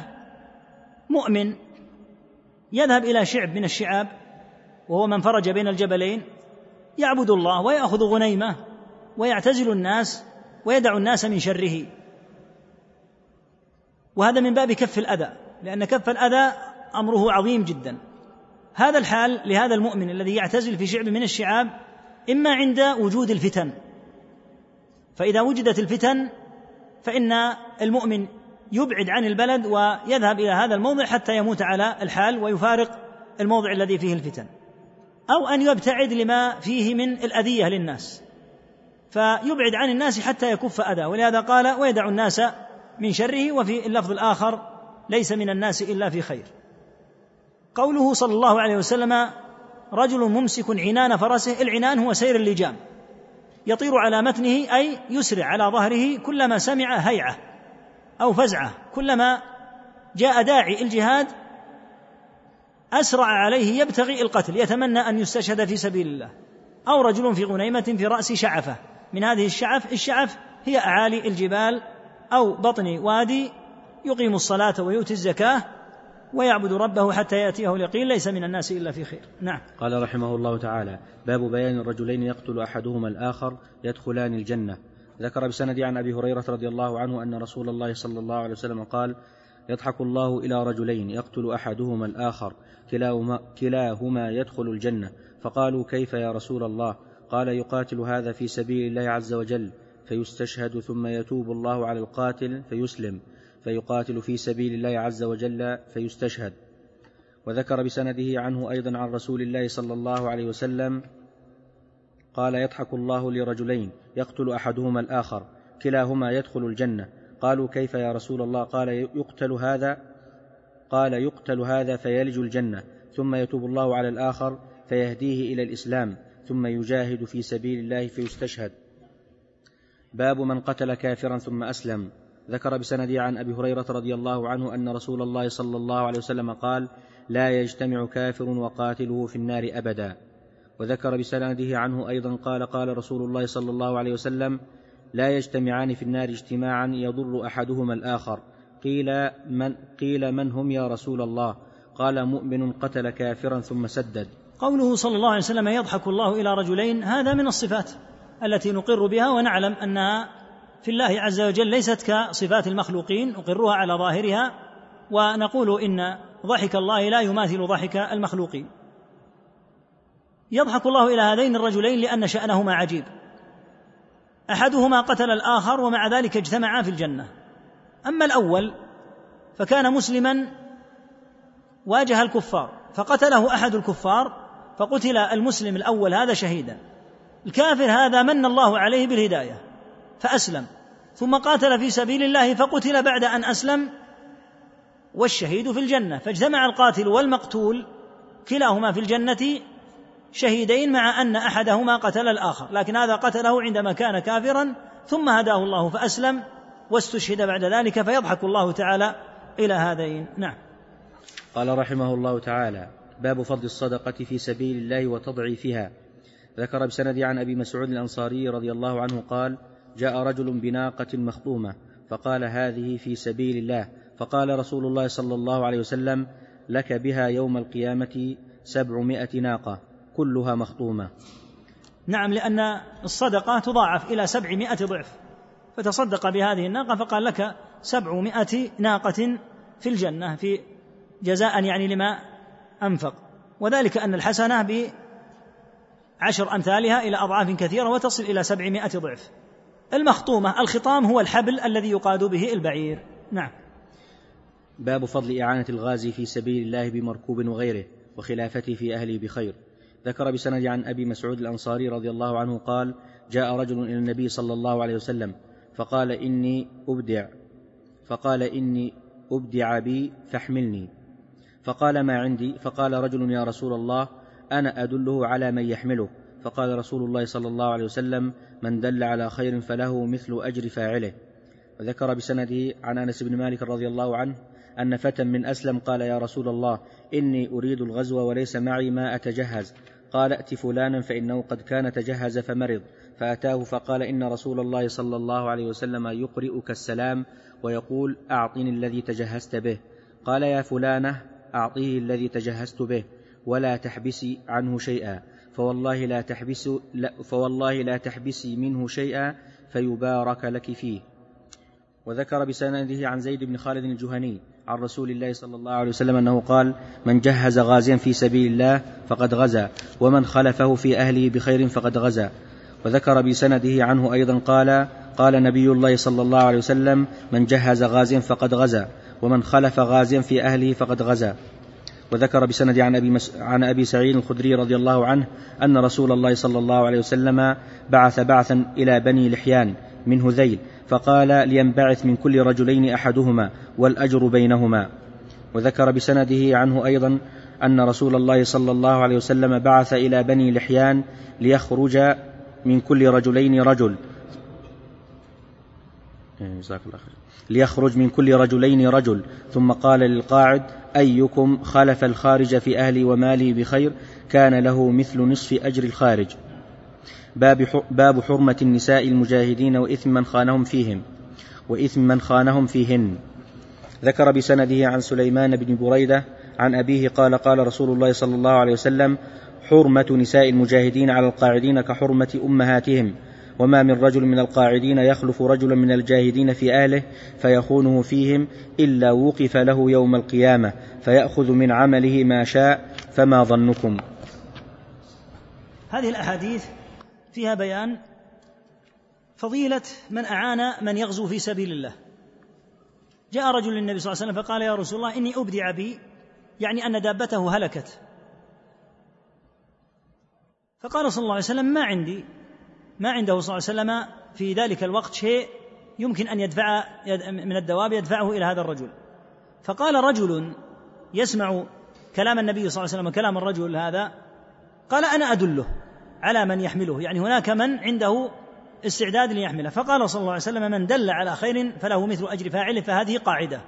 أن من دل على شيء من الخير فإنه يؤتى مثل أجر الفاعل وهذا من فضل الله عز وجل. ولهذا احرص على أن تكون دليلا على الخير. تدل على الخير وإياك أن تكون دالا على الشر فإن من دل على الشر فإنه يأثم كإثم فاعل الشر. الحديث بعده أن رجلا قال إني أريد الغزو وليس معي ما أتجهز. فكان رجل من الصحابة رضي الله عنهم قد تجهز لكن أصابه مرض. فقال صلى الله عليه وسلم ائت فلانا فإنه قد تجهز قد كان تجهز فمرض. فأتاه وأخبره أن النبي صلى الله عليه وسلم أمره بذلك فأمر الرجل زوجته أن تعطيه جميع الذي تجهز وألا تحبس شيئا منه. قال والله لا تحبسي منه شيئا فيبارك لك فيه. وهكذا الأحاديث التي بعدها في تجهيز الغازي.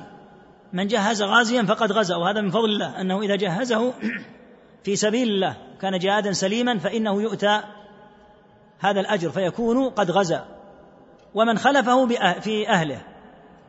الخلافة في أهل المجاهد على نوعين. النوع الأول هو المذكور في هذه الأحاديث. أن يخلفه في أهله بخير. فقد غزا. يكون قد غزا فضلا من الله مع أنه في البلد. فيقوم على أهله. ينظر مطالبهم. وينظر حاجاتهم. فيكون له هذا الأجر. ولهذا الحديث الذي بعده أن النبي صلى الله عليه وسلم بعث بعثا إلى بني لحيان. وبنو لحيان ذلك الوقت كانوا كفارا. فقال للبعث ولم يقل لبني لحيان قال للبعث لينبعث من كل رجلين أحدهما والأجر بينهما. بشرط بين في الحديث بعده. قال ليخرج من كل رجلين رجل ثم للقاعد ثم قال للقاعد أيكم خلف الخارج في أهله وماله بخير؟ كان له مثل نصف أجر الفاعل. قد يكون له مال يحتاج إلى أن يرعى. قد يكون قد يكون له أهل وذرية يحتاج أن ينظر إليهم. قد يكون له زوجة فيتقي الله عز وجل ويوصل إليهم الأمر مع الغض للبصر والبعد عن مواطن الريب فهذا يكون أجره يكون يكون الأجر بينه وبين الغازي. عكس ذلك من خلف الغازي بشر في أهله عياذا بالله. كأن يتعرض لهم نسأل الله العافية ولا سيما أنهم قد يحتاجون. فقد تحتاج امرأة الغازي. أخبر صلى الله عليه وسلم أن حرمة امرأة المجاهد كحرمة الأم. وهذا يدل على شدة تحريم التعرض لامرأة المجاهد لأنه جاهد في سبيل الله ليرفع راية الله وترك أهله من خلفه فإذا خانه أحد فيهم فإن فعله هذا يكون كفعله مع أمه عياذا بالله. فإن تعدى عليهم بما لا يليق فإن حرمة امرأة الغازي كحرمة أم هذا الذي تعدى لهذا قال حرمة نساء المجاهدين على القاعدين كحرمة أمهاتهم. ثم أخبر أن من خلف أحدا من المجاهدين في أهله فخانه فإنه يوقف في القيامة. إذا وقف في القيامة قيل للغازي خذ من عمله أي الصالح ما شئت. ثم قال صلى الله عليه وسلم ما ظنكم؟ يعني هل سيبقي شيئا من حسناته؟ في القيامة شدة الحاجة إلى الحسنة الواحدة. فيوقف ويقال خذ من عمله ما شئت عقوبة له على فعله. قال ما ظنكم؟ في ذاك الموقف العظيم الهائل الذي يتمنى الإنسان فيه الحسنة سيحرص على أخذ ما استطاع من أعماله. نعم. قال رحمه الله تعالى باب سقوط فرض الجهاد عن المعذورين. ذكر بسنده عن البراء رضي الله عنه قال في هذه الآية لا يستوي القاعدون من المؤمنين غير أولي الضرر المجاهدون في سبيل الله فأمر رسول الله صلى الله عليه وسلم زيدا فجاء بكتف يكتبها فشكى إليه ابن أم, مك ابن أم مكتوم ضرارته فنزلت لا يستوي القاعدون من المؤمنين غير أولي الضرر. نعم ابن أم مكتوم كان أعمى رضي الله عنه فلما نزل قوله تعالى لا يستوي القاعدون من المؤمنين والمجاهدون في سبيل الله ابن أم مكتوم أعمى لا يستطيع. كما قال تعالى ليس على الأعمى حرج. فشكى إليه ضرارته يعني أنه أعمى فجاء من الله عز وجل التيسير. لا يستوي القاعدون من المؤمنين غير أولي الضرر والمجاهدون. نعم.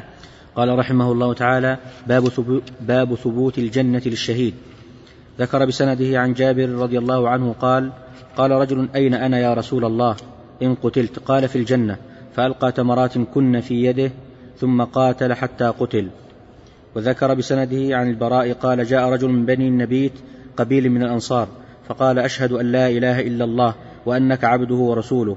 ثم تقدم فقاتل حتى قتل. فقال النبي صلى الله عليه وسلم عمل هذا يسيرا وأجر كثيرا.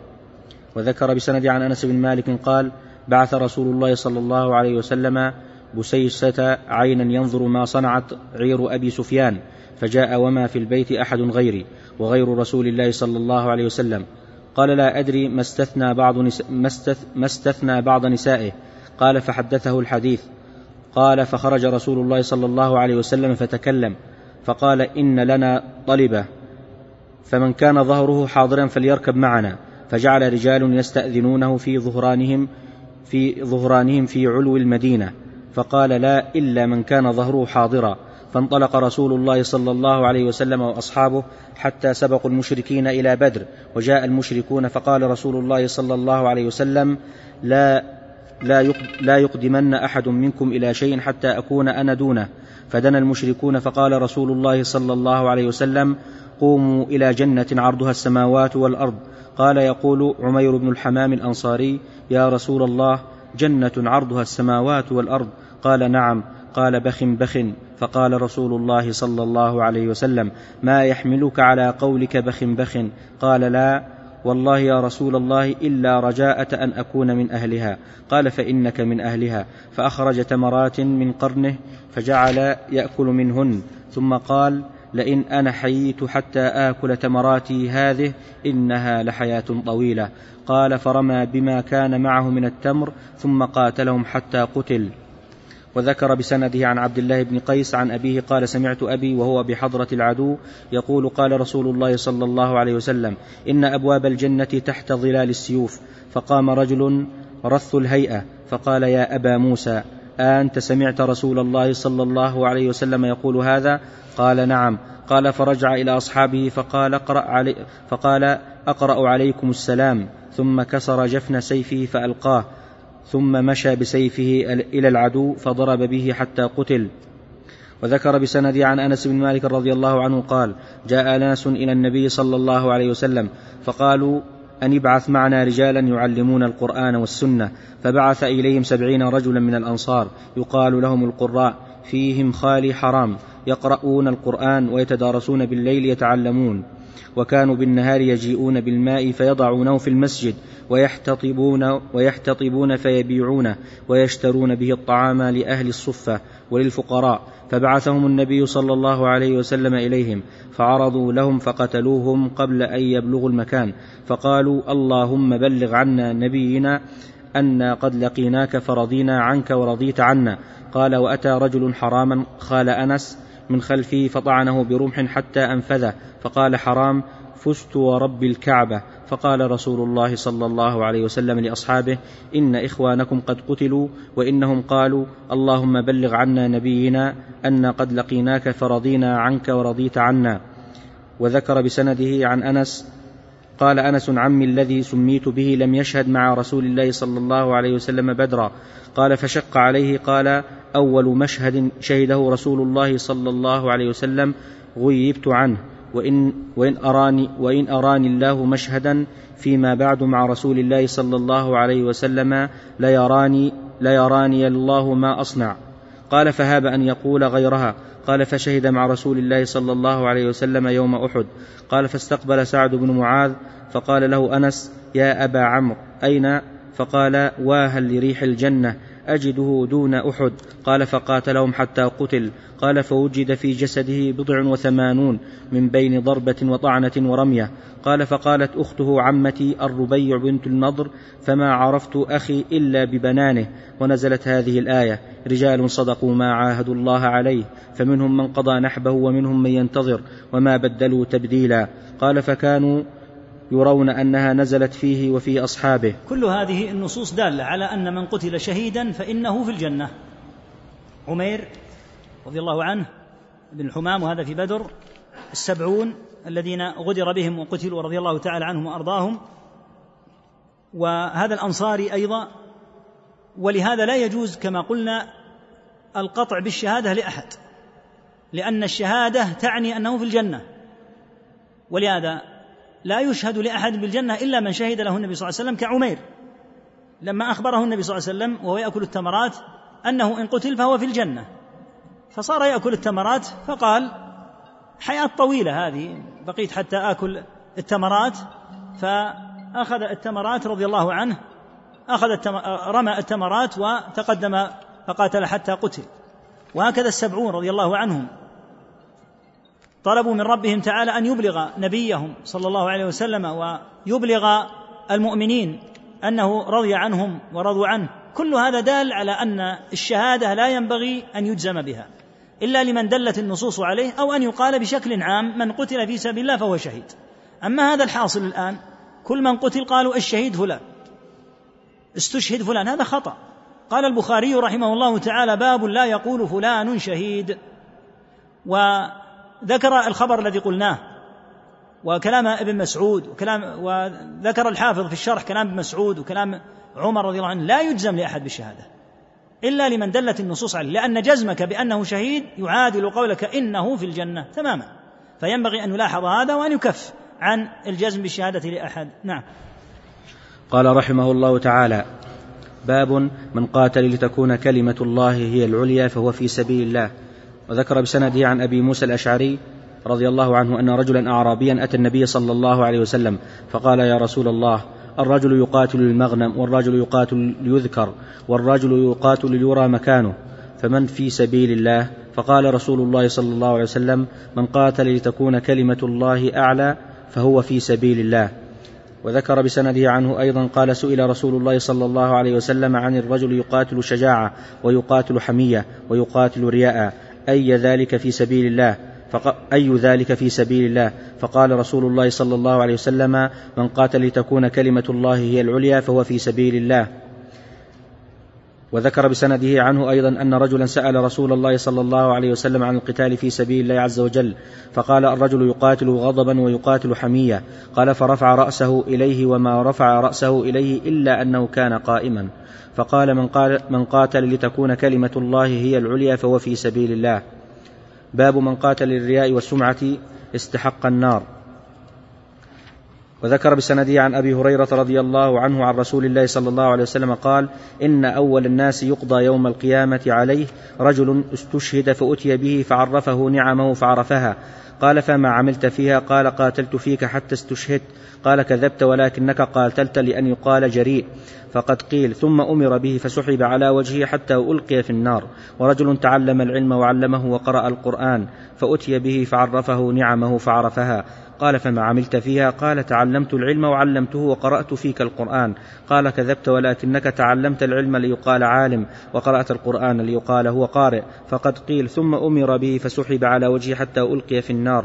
ورجل وسع الله عليه وأعطاه من أصناف المال كله فأتي به فعرفه نعمه فعرفها. قال فما عملت فيها؟ قال ما تركت من سبيل تحب أن ينفق فيه إلا أنفقت فيها لك. قال كذبت ولكنك فعلت ليقال هو جواد. فقد قيل ثم أمر به فسحب, فسحب على وجهه ثم ألقي في النار. نعم هذه الأحاديث ذات أهمية قصوى. وفيها البيان لارتباط باب الجهاد بكتاب الإمارة. النبي صلى الله عليه وسلم سئل سؤالا أجزل الله لهذا الصحابي الجليل المثوبة حين سأله يا رسول الله الرجل يقاتل للمغنم يريد المال. والرجل يقاتل ليذكر للذكر ويشتهر باسمه ويقال هذا فلان الجريء البطل. والرجل يقاتل ليرى مكانه تضح مكانه قدرته على الإثخان في العدو صبره وشجاعته. في اللفظ الآخر يقاتل شجاعة وبعده يقاتل حمية حمية عن جماعته عن بلده مجردا. عن أن يكون بلد الإسلام وإلا إذا قاتل عن بلد الإسلام وعن محارم المسلمين فهو في سبيل الله داخل. لكن يقول أنا أقاتل لأنه مجرد بلدي وترابي هذا لا يكفي. لا بد أن يكون مقصده أن يقاتل لأجل الله تعالى ويدرأ عن المسلمين. ولن يفعل هذا إلا إذا درأ المسلمين إذا درأ الكفار عن بلاد المسلمين وعن محارمهم. لكن يقول للتراب للبلد لمجرد هذا لا يكفي لا شك أن هذا ليس في سبيل الله. ويقاتل رياء والرياء واضح معروف معناه أي يقاتل مراءة للناس. تأمل هذا اللفظ المهم جدا. الرجل يقاتل غضبا غضبان من الأوضاع. ارتفاع أسعار. أو إن الحاكم عنده استئثار. فهو غاضب وناقم عن الوضع ويريد أن يغير الوضع. ويقاتل حمية. قال فرفع رأسه إليه وما رفع رأسه إليه إلا أنه كان قائما. يعني أنه كان واقفا ربما كان المكان ضيقا. والنبي صلى الله عليه وسلم جالس فرفع رأسه إليه وأعطى كلمة صلى الله عليه وسلم جامعة. من قاتل لتكون كلمة الله هي العليا فهو في سبيل الله. أما إذا كان يريد الغضب لتغيير الأوضاع هذا مخالف لما قررناه من خلال النصوص ولم نقرره نحن ولا أهل العلم إلا من خلال النصوص. أن على الأمة الصبر حتى على استئثار الحاكم الحاكم إذا استأثر من يفرح؟ الناس تغضب لأن تقول هذا أمر مشترك فيغضبون. فقد يقاتل الحاكم غضبا بسبب استئثاره ليس هذا في سبيل الله. قد يقاتل الحاكم لأجل أشياء من التعدي وقد أمرنا بالصبر. وأن نؤدي إليهم حقهم. قوله الرجل يقاتل غضبا أهدر النبي صلى الله عليه وسلم كل هذا وعد الغضب والرياء ومطالبة طلب الإنسان أن يذكر ويرى مكانه والشجاعة والحمية عدها كلها خارج سبيل الله تعالى. وقال من قاتل لتكون كلمة الله هي العليا قصده الإسلام رفع السنة إظهار الحق ولا يكون ذلك إلا من خلال الالتزام بما ذكرناه في أمر الجهاد. هذا هو الذي يقاتل في سبيل الله. أما ما سوى ذلك فإنه في غير سبيل الله. فليحذر غاية الحذر واحفظ معك هذه الكلمة. الرجل يقاتل غضبا. الإنسان ما يغضب إلا لأوضاع لا يرتضيها. ومنها الأوضاع التي تكون من الحكام كتسلطهم وتعديهم. واستئثارهم بما لا يجوز أن يستأثروا به هذا يغضب الناس لا يجوز قتالهم. لا يقاتلون لأجل هذا فمن قاتلهم لأجل هذا فإنه ليس في سبيل الله. كل هذا يقرر أمر ارتباط الجهاد بالإمامة وأن الأمر فيها لا يكون كيفما اتفق وإنما على وفق ما حد الله تعالى وحد رسوله صلى الله عليه وسلم. الذي بعده يبين ما قلناه من أهمية ألا يجزم لأحد بالشهادة. هذا رجل الآن قتل. الظاهر منه أنه شهيد. ثم يدعي بين يدي الله أنه شهيد. يأتيه الله عز وجل يأتي به الله عز وجل في القيامة يعرفه بنعمه. رجل استشهد. هذا الظاهر منه. فأتي به فعرفه نعمه فعرفها قال فما عملت فيها؟ قال قاتلت فيك أي لأجل الله في سبيل الله. حتى استشهدت قال كذبت لأن الله يعلم غيب القلوب. قاتلت لأن يقال جريء حتى يقال شجاع.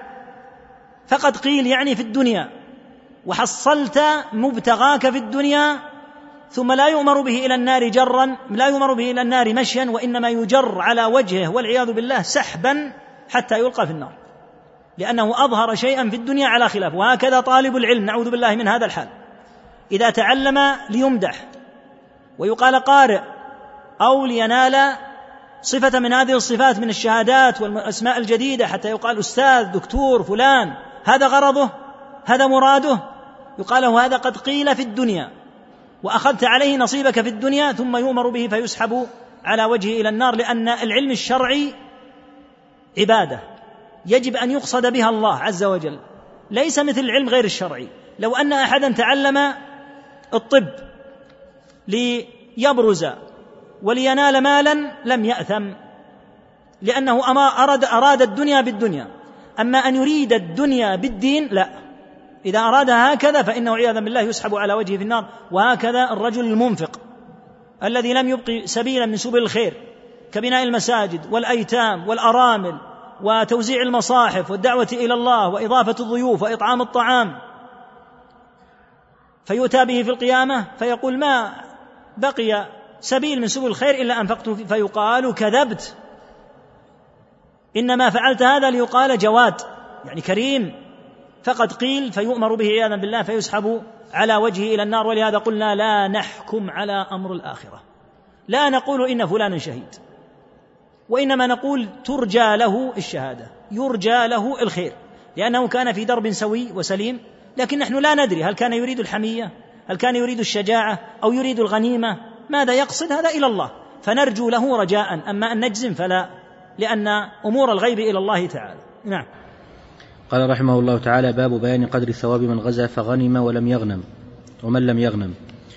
ذكر بسند عن عبد الله بن عمرو أن رسول الله صلى الله عليه وسلم قال ما من غازية تغزو في سبيل الله فيصيبون الغنيمة إلا تعجلوا ثلثي أجرهم من الآخرة ويبقى لهم الثلث وإن لم يصيبوا غنيمة تم لهم أجرهم.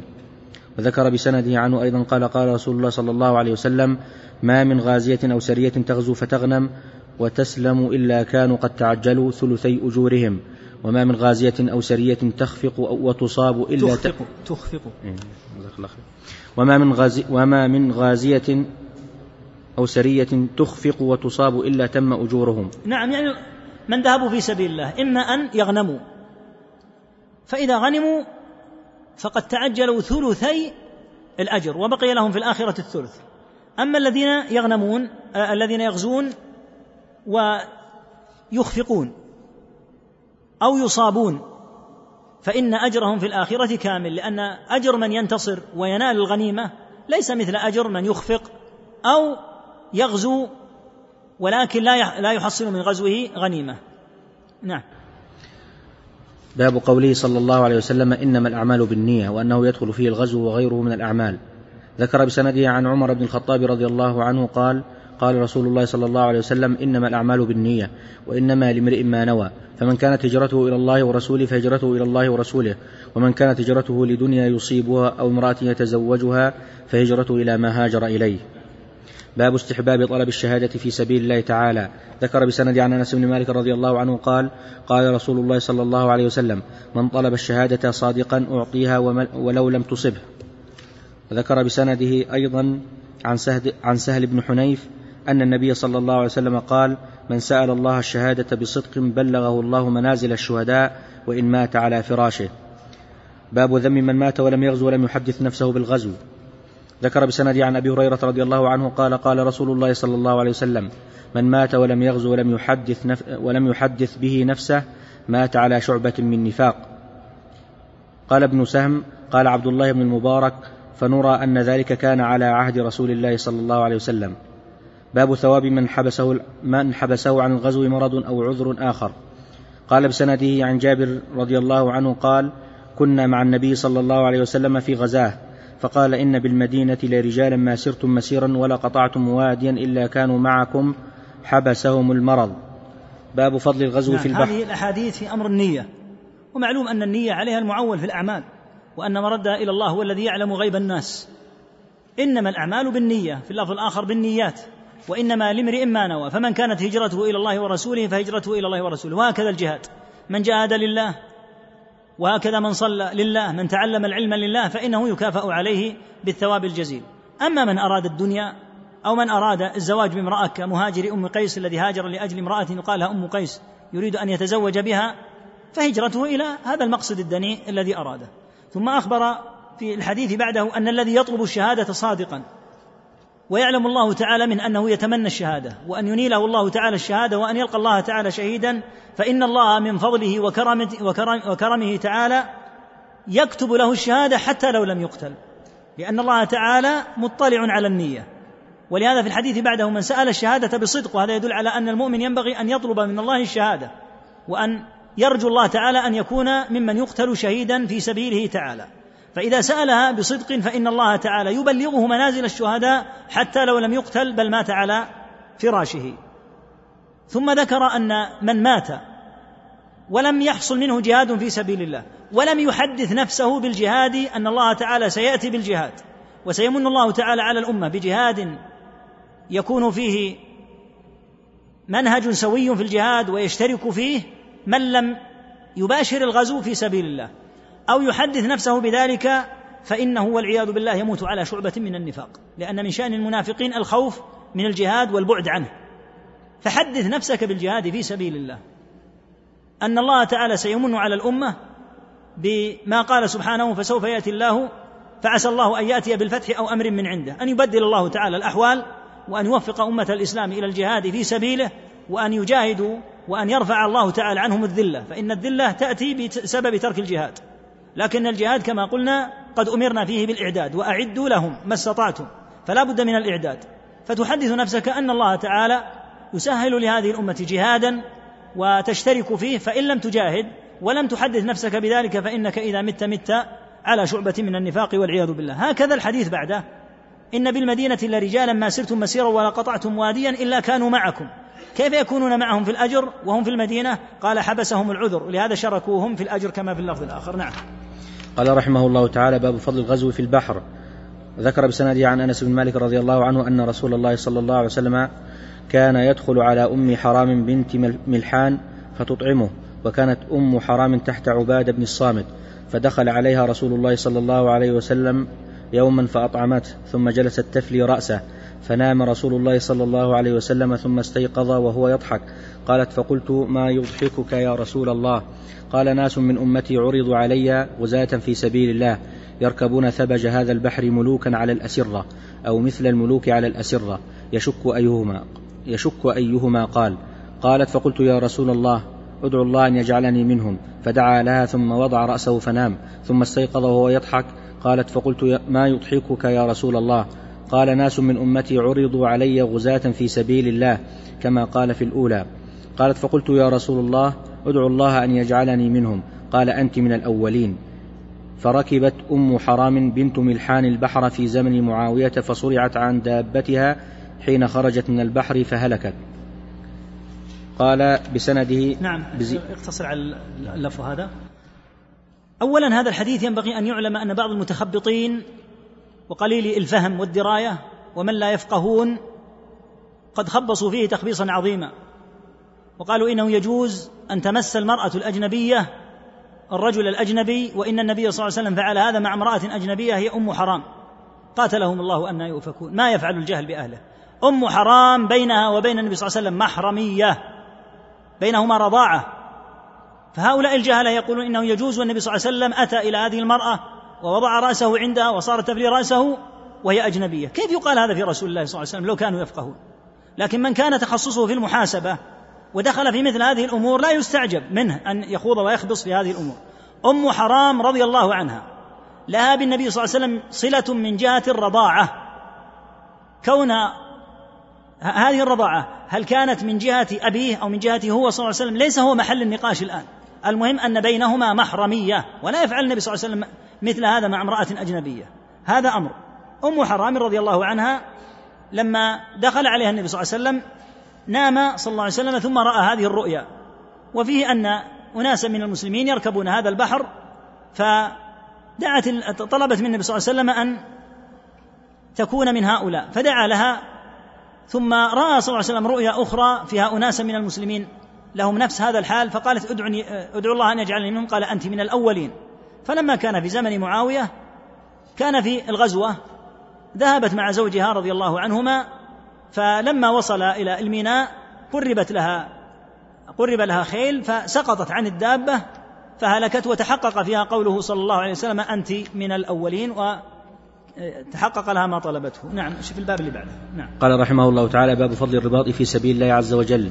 ذكر بسنده عن سلمان قال سمعت رسول الله صلى الله عليه وسلم يقول رباط يوم وليلة خير من صيام شهر وقيامه وإن مات جرى عليه عمله الذي كان يعمله وأجري, وأجري عليه رزقه وأمن الفتان. نعم هذا فضل الرباط في سبيل الله يرابط.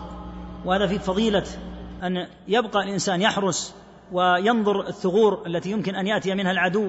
ويحتسب الأجر ويكون متنبها متيقظا لأنه يحرس أمة الإسلام عن أعداء الله أن يدهموهم. رباط يوم وليلة فقط. خير من صيام شهر وقيامة. وهذا يدل على عظم فضل الجهاد. وأن الوقت القليل في الجهاد أعظم من الوقت الطويل في مثل الصيام. في, في الصيام والقيام معا. قال وإن مات أي المرابط جرى عليه عمله. الإنسان كما قال صلى الله عليه وسلم إذا مات ابن آدم انقطع عمله. المرابط لا ينقطع عمله. هذا من فضل الله عز وجل وعظم أمر المرابطة في سبيل الله. وأجري عليه رزقه يستمر عليه رزقه. وأمن الفتان أي في القبر. وهذه مزية أخرى أيضا للشهداء وللمرابطين في سبيل الله. أنهم يأمنون الفتان حين يسأل الأمة هذه تفتن. في قبورها يسأل الإنسان من ربك ما دينك من نبيك فيأمن الفتان ويكون من الناجين. نعم. قال رحمه الله تعالى باب بيان الشهداء.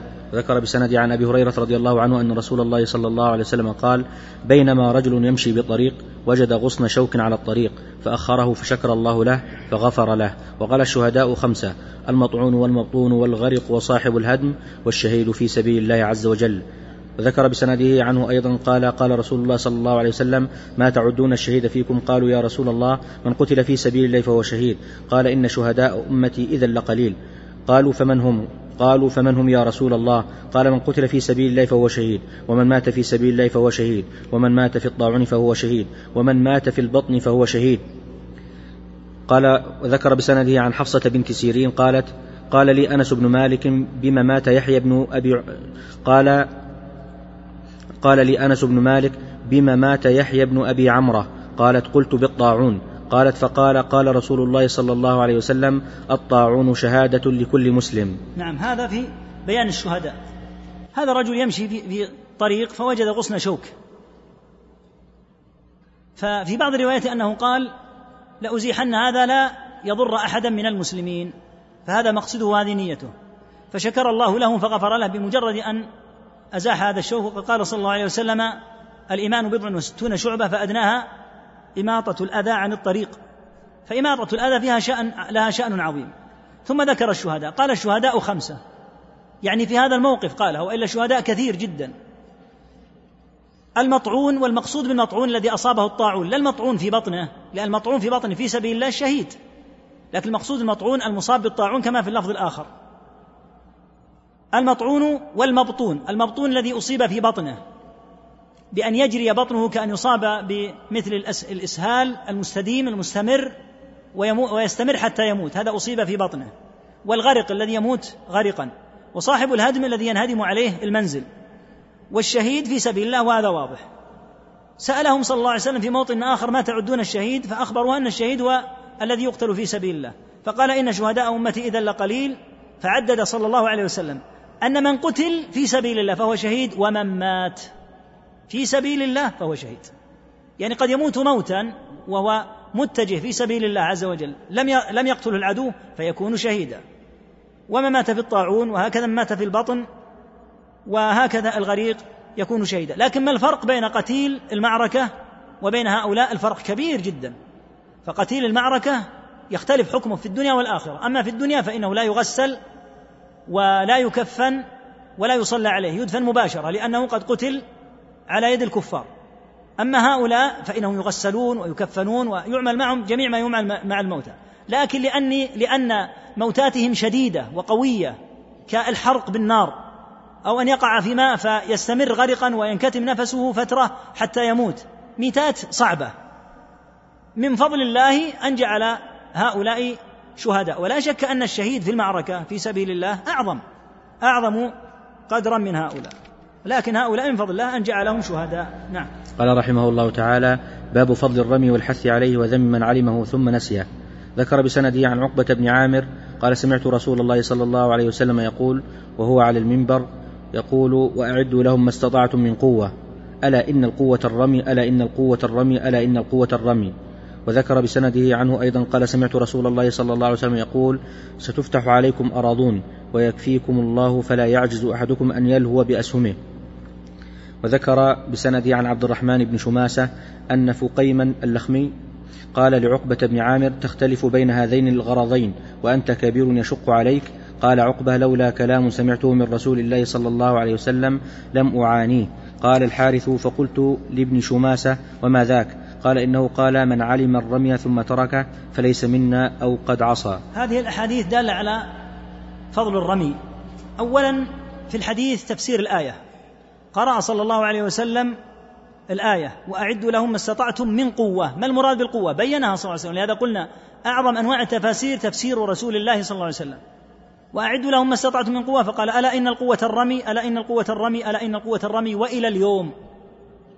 وسيستمر الحال في القتال في سبيل الله قوة الرمي مؤثرة جدا في المعارك. القوة الحقيقية في الرمي حتى في القتال الحديث.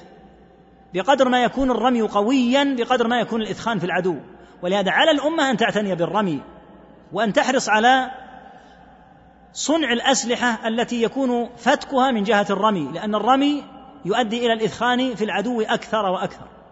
ولهذا أخبر صلى الله عليه وسلم في الحديث بعده أن الله تعالى سيفتح على المسلمين جملة من البلاد. ستفتح عليكم عليكم أراضون ويكفيكم الله. لكن تنبهوا لا يعجز أحدكم أن يلهو بأسهمه يعني لا تتركوا أمر الرمي. فتقولوا الآن قد فتحت علينا البلاد لكن لا تتركوا الأسهم. استمروا في تعلم في في الرمي ولا تغفلوه. في الحديث الآخر أن عقبة رضي الله عنه وكان كبيرا في السن. يختلف بين الغرضين الغرض هو الذي ينصب للرمي. رجل في السن الكبير يشق عليه أن يرمي فقيل له يعني أنت في هذا السن وترمي؟ قال لولا كلام سمعته منه صلى الله عليه وسلم لم أعانه يعني لم أع... لم أعاني الرمي هذا.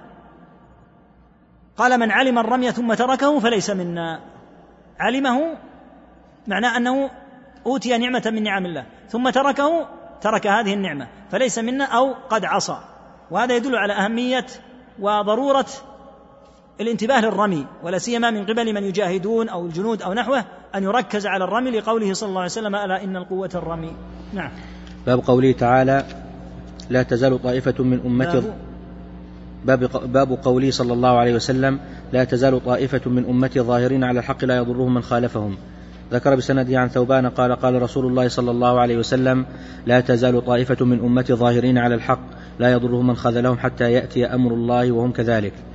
وذكر بسنده عن المغيرة قال سمعت رسول الله صلى الله عليه وسلم يقول لن يزال قوم من أمتي ظاهرين على الناس حتى يأتيهم أمر الله وهم ظاهرون وذكر بسند عن جابر بن سمرة عن النبي صلى الله عليه وسلم أنه قال لن يبرح هذا الدين قائما يقاتل عليه عصابة من المسلمين حتى تقوم الساعة وذكر بسنده عنه أيضا قال سمعت رسول الله صلى الله عليه وسلم يقول لا تزال طائفة من أمتي يقاتلون على الحق ظاهرين إلى يوم القيامة وذكر بسنده أيضا عن معاوية قال قال رسول الله صلى الله عليه وسلم من يرد الله به خيرا يفقهه في الدين ولا تزال عصابة من المسلمين يقاتلون على الحق ظاهرين على من ناوأهم إلى يوم القيامة. وذكر بسنده عن عبد الله بن عمرو بن العاص قال قال عبد الله لا تقوم الساعة إلا على شرار الخلق. هم شر من أهل الجاهلية. لا يدعون الله بشيء إلا رده عليهم. فبينما هم على ذلك أقبل عقبة بن عامر فقال له مسلمة يا عقبة اسمع ما يقول عبد الله. فقال عقبة هو أعلم. وأما أنا فسمعت رسول الله صلى الله عليه وسلم يقول لا تزال عصابة من أمتي يقاتلون على أمر الله قاهرين لعدوهم لا يضرهم من خالفهم حتى تأتيهم الساعة وهم على ذلك. فقال عبد الله أجل. ثم يبعث الله ريحا كريح المسك مسها مس الحرير. مسها مس الحرير. فلا تترك نفسا في قلبه مثقال حبة من الإيمان إلا قبضته. ثم يبقى شرار الناس عليهم تقوم الساعة. ثم ذكر بسند عن سعد بن أبي وقاص قال قال رسول الله صلى الله عليه وسلم لا يزال أهل الغرب ظاهرين على الحق حتى تقوم الساعة. في هذه الأحاديث بشارة عظيمة للأمة. تزيل اليأس تزيل القنوط تنشر في الأمة ما يبهج ويسر أن الله تعالى هو الذي تولى حفظ الدين كما تقدم عند قول عمر رضي الله عنه إن الله لن يضيع دينه. فمن فضل الله تعالى أن هذا الدين لأنه الدين الذي رضيه الله تعالى للعالمين ولا دين بعده ولا نبي بعد نبيه ولا كتاب بعد كتابه. فلا بد أن توجد في الأمة طائفة مجموعة فرقة لا بد أن توجد ظاهرين على الحق. ظهورهم كما قال أهل العلم بنوعين. النوع الأول ظهور حجتهم فهم من جهة الحجة والأدلة اظهروا من كل أحد. نصوص القرآن ونصوص السنة معك لن تغلب بتاتا لكن تأكد من أنها معك بأن تكون على فهم السلف الصالح.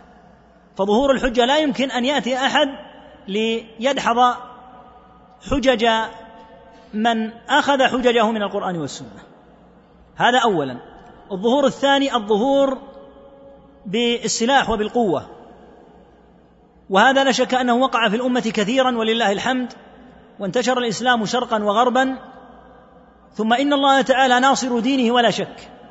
لكن إذا وقع من من المسلمين ما وقع من التخاذل والنكوص عن القيام بما أوجب الله وكثرة انتشار المعاصي فيهم مع قلة الأمر بالمعروف والنهي عن المنكر أو انعدامه فإن الله لا ينصر من هذا حالهم حتى يصلحوا من حالهم. قال تعالى إن تنصروا الله ينصركم. فلا بد من أن ينصر الله ونصر الله عز وجل. الله ليس بحاجة إلى أن تنصره بسلاح أو سنان تنصر الله تعالى بأن تقيم أمره سبحانه وبحمده. فعند ذلك يعود الله تعالى عليهم بالنصر. هذه الطائفة ولله الحمد هي التي تبين الحق وتستمر. قال البخاري رحمه الله تعالى لما ذكر الحديث لا تزال طائفة من أمتي ظاهرين على الحق لا يضرهم من خذلهم قال البخاري. وهم أهل العلم. هكذا قال أبو عبد الله رحمة الله في الصحيح. وقال الإمام أحمد رحمه الله لما سئل عنهم قال إن لم يكونوا أهل الحديث فلا أدري من هم. أهل الحديث هم الذين استمسكوا بسنة النبي صلى الله عليه وسلم وبما كان عليه السلف الصالح. فالطائفة هي هذه. والطائفة المنصورة هذه هي الموجودة زمن النبي صلى الله عليه وسلم وزمن السلف فالمستمسك بما كان عليه النبي صلى الله عليه وسلم وبما كان عليه السلف هم هؤلاء الطائفة. ولهذا لما سئل النبي صلى الله عليه وسلم عن الفرقة الناجية حيث قال وستفترق أمتي على ثلاث وسبعين فرقة كلها في النار إلا واحدة؟ قيل من هي يا رسول الله؟ قال هم الجماعة. في اللفظ الآخر قال من كان على مثل ما أنا عليه اليوم وأصحابي. ولهذا قلنا تعلم العلم حتى تعرف ما الذي كان عليه النبي صلى الله عليه وسلم وما الذي كان عليه أصحابه. فتستمسك به فلو كنت وحدك لكنت الجماعة. كما قال ابن مسعود الجماعة ما وافق الحق وإن كنت وحدك. يعني لو أن رجلا واحدا في منطقة روافض أو منطقة مشركين أو بوذيين أو ملاحدة أو زنادقة. أين الجماعة؟ ليست الكثرة الفوضوية البعيدة عن الحق. الجماعة هو المستمسك بما كانت عليه الجماعة الأولى. أما الكثرة المجردة فليست ضابطا. قال تعالى وإن تطع أكثر من في الأرض يضلوك عن سبيل الله. فالجماعة الحق لزومها هي الجماعة الأولى. من لزم ما عليه الجماعة الأولى جماعة رسول الله صلى الله عليه وسلم وأصحابه رضي الله عنهم فهو على الحق. وإن كانوا في آخر الزمان يكونون قلة كما قال صلى الله عليه وسلم بدأ الإسلام غريبا وسيعود غريبا. لا بد أن يكونوا قلة. لكن هؤلاء الغرباء هم المستمسكون بما كان عليه الشأن في أول الإسلام فهم الطائفة الناجية المنصورة. لا يضرهم من خذلهم. هناك من يخذل هناك من ينفر لا يضرون لأنك تلتزم الحق ولا شأن لك بتخذيلهم. قال حتى يأتي أمر الله وهم كذلك. وما المراد بأمر الله؟ في اللفظ الآخر لا يزال لن يبرح هذا الدين قائما يقاتل عليه عصابة من المسلمين حتى تقوم الساعة وهذا فيه بشارة بأن الجهاد ماضي إلى يوم القيامة. يقاتل من قبل جماعة من المسلمين إلى أن تقوم الساعة. في اللفظ الآخر أنه قال عليه الصلاة والسلام لما ذكر ابن عمرو أن الساعة لا تقوم إلا على شرار الخلق. شر من أهل الجاهلية لا يدعون الله بشيء إلا ردهم رده عليهم كان عقبة رضي الله عنه قد سمع قول النبي صلى الله عليه وسلم لا تزال عصابة من أمتي يقاتلون على أمر الله قاهرين لعدوهم لا يضرهم من خالفهم حتى تأتيهم الساعة. وهم على ذلك. فجمع ابن عمرو بين الحديثين. قال أجل نعم كلامك في محله قد قال النبي صلى الله عليه وسلم ذلك. لكن النبي صلى الله عليه وسلم أخبر أن الله تعالى في آخر الزمان يبعث ريحا كريح المسك مسها مس الحرير. فلا تترك نفسا في قلبه مثقال حبة من الإيمان إلا قبضته. فعند ذلك لا يبقى على وجه الأرض مسلم. كما قال صلى الله عليه وسلم لا تقوم الساعة حتى لا يقال في الأرض الله الله وفي اللفظ الآخر حتى لا يقال لا إله إلا الله. يبقى شرار الخلق. لهذا قال ثم يبقى شرار الناس فعليهم تقوم الساعة. فهذا يدل على أن الإسلام باقي ولله الحمد وعلى أن النصر موجود وعلى أن النصر آتي بالنسبة لنا. الآن هو آتي لا شك. لأن النبي صلى الله عليه وسلم أخبر أنهم باقون. في اللفظ الآخر وهو مهم جدا حتى يقاتل آخرهم الدجال. وهذا يدل على استمرار القتال في الأمة.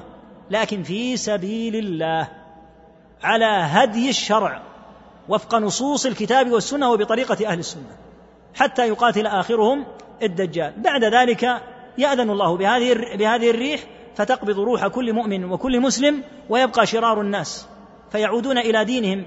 في الجاهلية ويعبدون الأوثان كما في اللفظ الآخر فعليهم تقوم الساعة. نعم. قال رحمه الله تعالى الأخير لا يزال أهل الغرب ظاهرين. ما المراد بأهل الغرب؟ قيل إن المراد بأهل الغرب العرب لأنهم هم أهل الدلاء الغرب هو الدلو الكبير. وقيل إن المراد هم أهل الغرب من الجهة الغربية وهم أهل الشام. بما جاءت به عدد من الأحاديث بأن النصر سيكون في آخر الزمان لأهل الشام من المستمسكين بهدي رسول الله صلى الله عليه وسلم. ولهذا أهل الشام شأنهم كبير. إذا استمسكوا بالسنة فالموعود فيهم واضح. والملحمة الكبرى بين المسلمين وبين الروم تكون هناك أيضا. وفيها يقتل الروم مقتلة عظيمة جدا. لكن الشأن في الاستمساك بنصوص الكتاب والسنة على هدي صحابة رسول الله صلى الله عليه وسلم وسلف الأمة. نعم. قال رحمه الله تعالى باب مراعاة مصلحة الدواب في السير والنهي عن التعريس في الطريق. ذكر بسند عن أبي هريرة رضي الله عنه قال قال رسول الله صلى الله عليه وسلم إذا سافرتم في الخصب فأعطوا الإبل حظها من الأرض وإذا سافرتم في السنة فأسرعوا عليها السير وإذا عرستم بالليل فاجتنبوا الطريق فإنها مأوى الهوام بالليل. وذكر بسنده عنه أيضا أن رسول الله صلى الله عليه وسلم قال إذا سافرتم في الخصب فأعطوا الإبل حظها من الأرض وإذا سافرتم في السنة فبادروا بها نقيها وإذا عرستم فاجتنبوا الطريق فإنها طرق الدواب ومأوى, الها ومأوى الهوام بالليل. نعم هذا فيه اللطف والترفق بالبهائم أن كانوا يسافرون على الدواب. إذا سافرتم في الخصب في حال وجود الأعشاب أعطوا الإبل حظها من الأرض حتى ترعى. هذا المعنى. وإذا سافرتم في السنة في الجد والقحط فأسرعوا عليها السير لأن ليس تحتها شيء تأكله. فلا يطال عليها حتى لا تصاب بالهزال. قال وإذا عرستم بالليل التعريس بالليل معناه نزول المسافر آخر الليل للاستراحة لينام. التعريس معناه أن ينزل المسافر آخر الليل. إذا عرستم بالليل فاجتنبوا الطريق يعني لا تناموا في الطريق وهذه سنة ينبغي أن يتفطن لها. لا تنم في وسط الطريق. ولا تنزل بخيمتك في وسط الطريق. لما؟ فإنها مأوى الهوام بالليل. طرق الدواب ومأوى الهوام في الليل. الدواب تنتشر في الليل. ومن شأنها أنها تأتي على نفس الطريق. فالناس في أثناء مسيرهم ربما أكلوا شيئا وهم على دوابهم فرموه. فتأتي الدواب على رائحة هذا الذي رمي فتشمه فتأتي. فإذا كنت نائما في الطريق ربما لدغتك الحية أو العقرب أو غيرها فأبعد عن الطريق. تنحى عن الطريق ونم بعيدا عنه وإذا أردت أن تنزل فانزل بعيدا عنه لا تنزل في وسط الطريق. نعم. قال رحمه الله تعالى باب السفر قطعة, قطعة من العذاب واستحباب تعجيل المسافر إلى أهله بعد, بعد قضاء شغله. ذكر بسند عن أبي هريرة رضي الله عنه أن رسول الله صلى الله عليه وسلم قال السفر قطعة من العذاب يمنع أحدكم نومه وطعامه وشرابه فإذا قضى أحدكم نهمته من وجهه فليعجل إلى أهله. نعم السفر كما أخبر صلى الله عليه وسلم قطعة من العذاب حتى إلى يومك هذا وإن تيسر وتسهل لكنه قطعة من العذاب لما ذكر فيه. يمنع الإنسان النوم الذي ينامه عادة في بلده الطعام الشراب المعتاد. أيضا يبعده عن أهله. إذا قضى احدكم أحدكم نهمته وهي حاجته إذا قضيت حاجتك فعجل عجل إلى أهلك وارجع. ففيه مشروعية الرجوع إلى الأهل والتبكير في ذلك. سم قال رحمه الله تعالى باب كراهة الطرق وهو الدخول ليلا لمن ورد من سفر. ذكر بسند عن أنس بن مالك رضي الله عنه أن رسول الله صلى الله عليه وسلم كان لا يطرق أهله ليلا وكان يأتيهم غدوة أو عشية. ذكر بسنده أيضا عن جابر بن عبد الله قال كنا مع رسول الله صلى الله عليه وسلم في غزاة فلما قدمنا المدينة ذهبنا لندخل فقال أمهلوا حتى ندخل ليلا أي عشاء كي تمتشط الشعثه وتستحد المغيبة. وذكر بسنده عنه أيضا قال قال رسول الله صلى الله عليه وسلم إذا قدم أحدكم ليلا فلا يأتين أهله طروقا حتى تستحد المغيبة وتمتشط الشعثة وذكر بسنده أيضا عن جابر قال نهى رسول الله صلى الله عليه وسلم أن يطرق الرجل أهله ليلا يتخونهم أو يلتمس أو يلتمس عثراتهم. هذه الأحاديث فيها بيان أدب من الآداب التي ينبغي أن تراعى لمن قدم من سفر. لا يطرق أهله ليلا الطروق في الليل هو أن يأتي الإنسان الطارق هو الذي يأتي ليلا. النساء عادة تكون غير مستعدة للأزواج. فإذا طرق أهله ليلا فإما أن تكون المرأة شعثة الرأس وهكذا قد تكون غير مستعدة لأمر الجماع ونحوه لأنها تظن أن الزوج لم يأتي. لهذا قال أمهلوا. لما وصلوا المدينة مرة قال أمهلوا يعني حتى ينتشر الخبر قبل المدينة أمرهم بأن يمهلوا لأن الخبر يصل إلى الناس. ما الغرض من الإمهال حتى تستحد المغيبة؟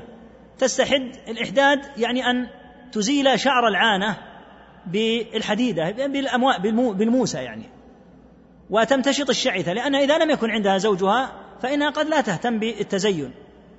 قال حتى إذا وصلها الخبر تهيأت لزوجها بعد آه، مدة السفر فتمشط شعرها وتتهيأ بإزالة آه، شعر عانتها لأن الزوج يحتاج أن يصيبها فلا يأتي إليها وهي على هذه الحال. هناك نوع سيء جدا من الطرق في الليل وهو أن يأتي الإنسان إلى زوجته يتخونها يلتمس عثراتها يقول ربما وجدت عندها رجلا. يمكن أن عندها نوع خيانة فهذا لا يليق بالمسلم مع زوجته المسلمة.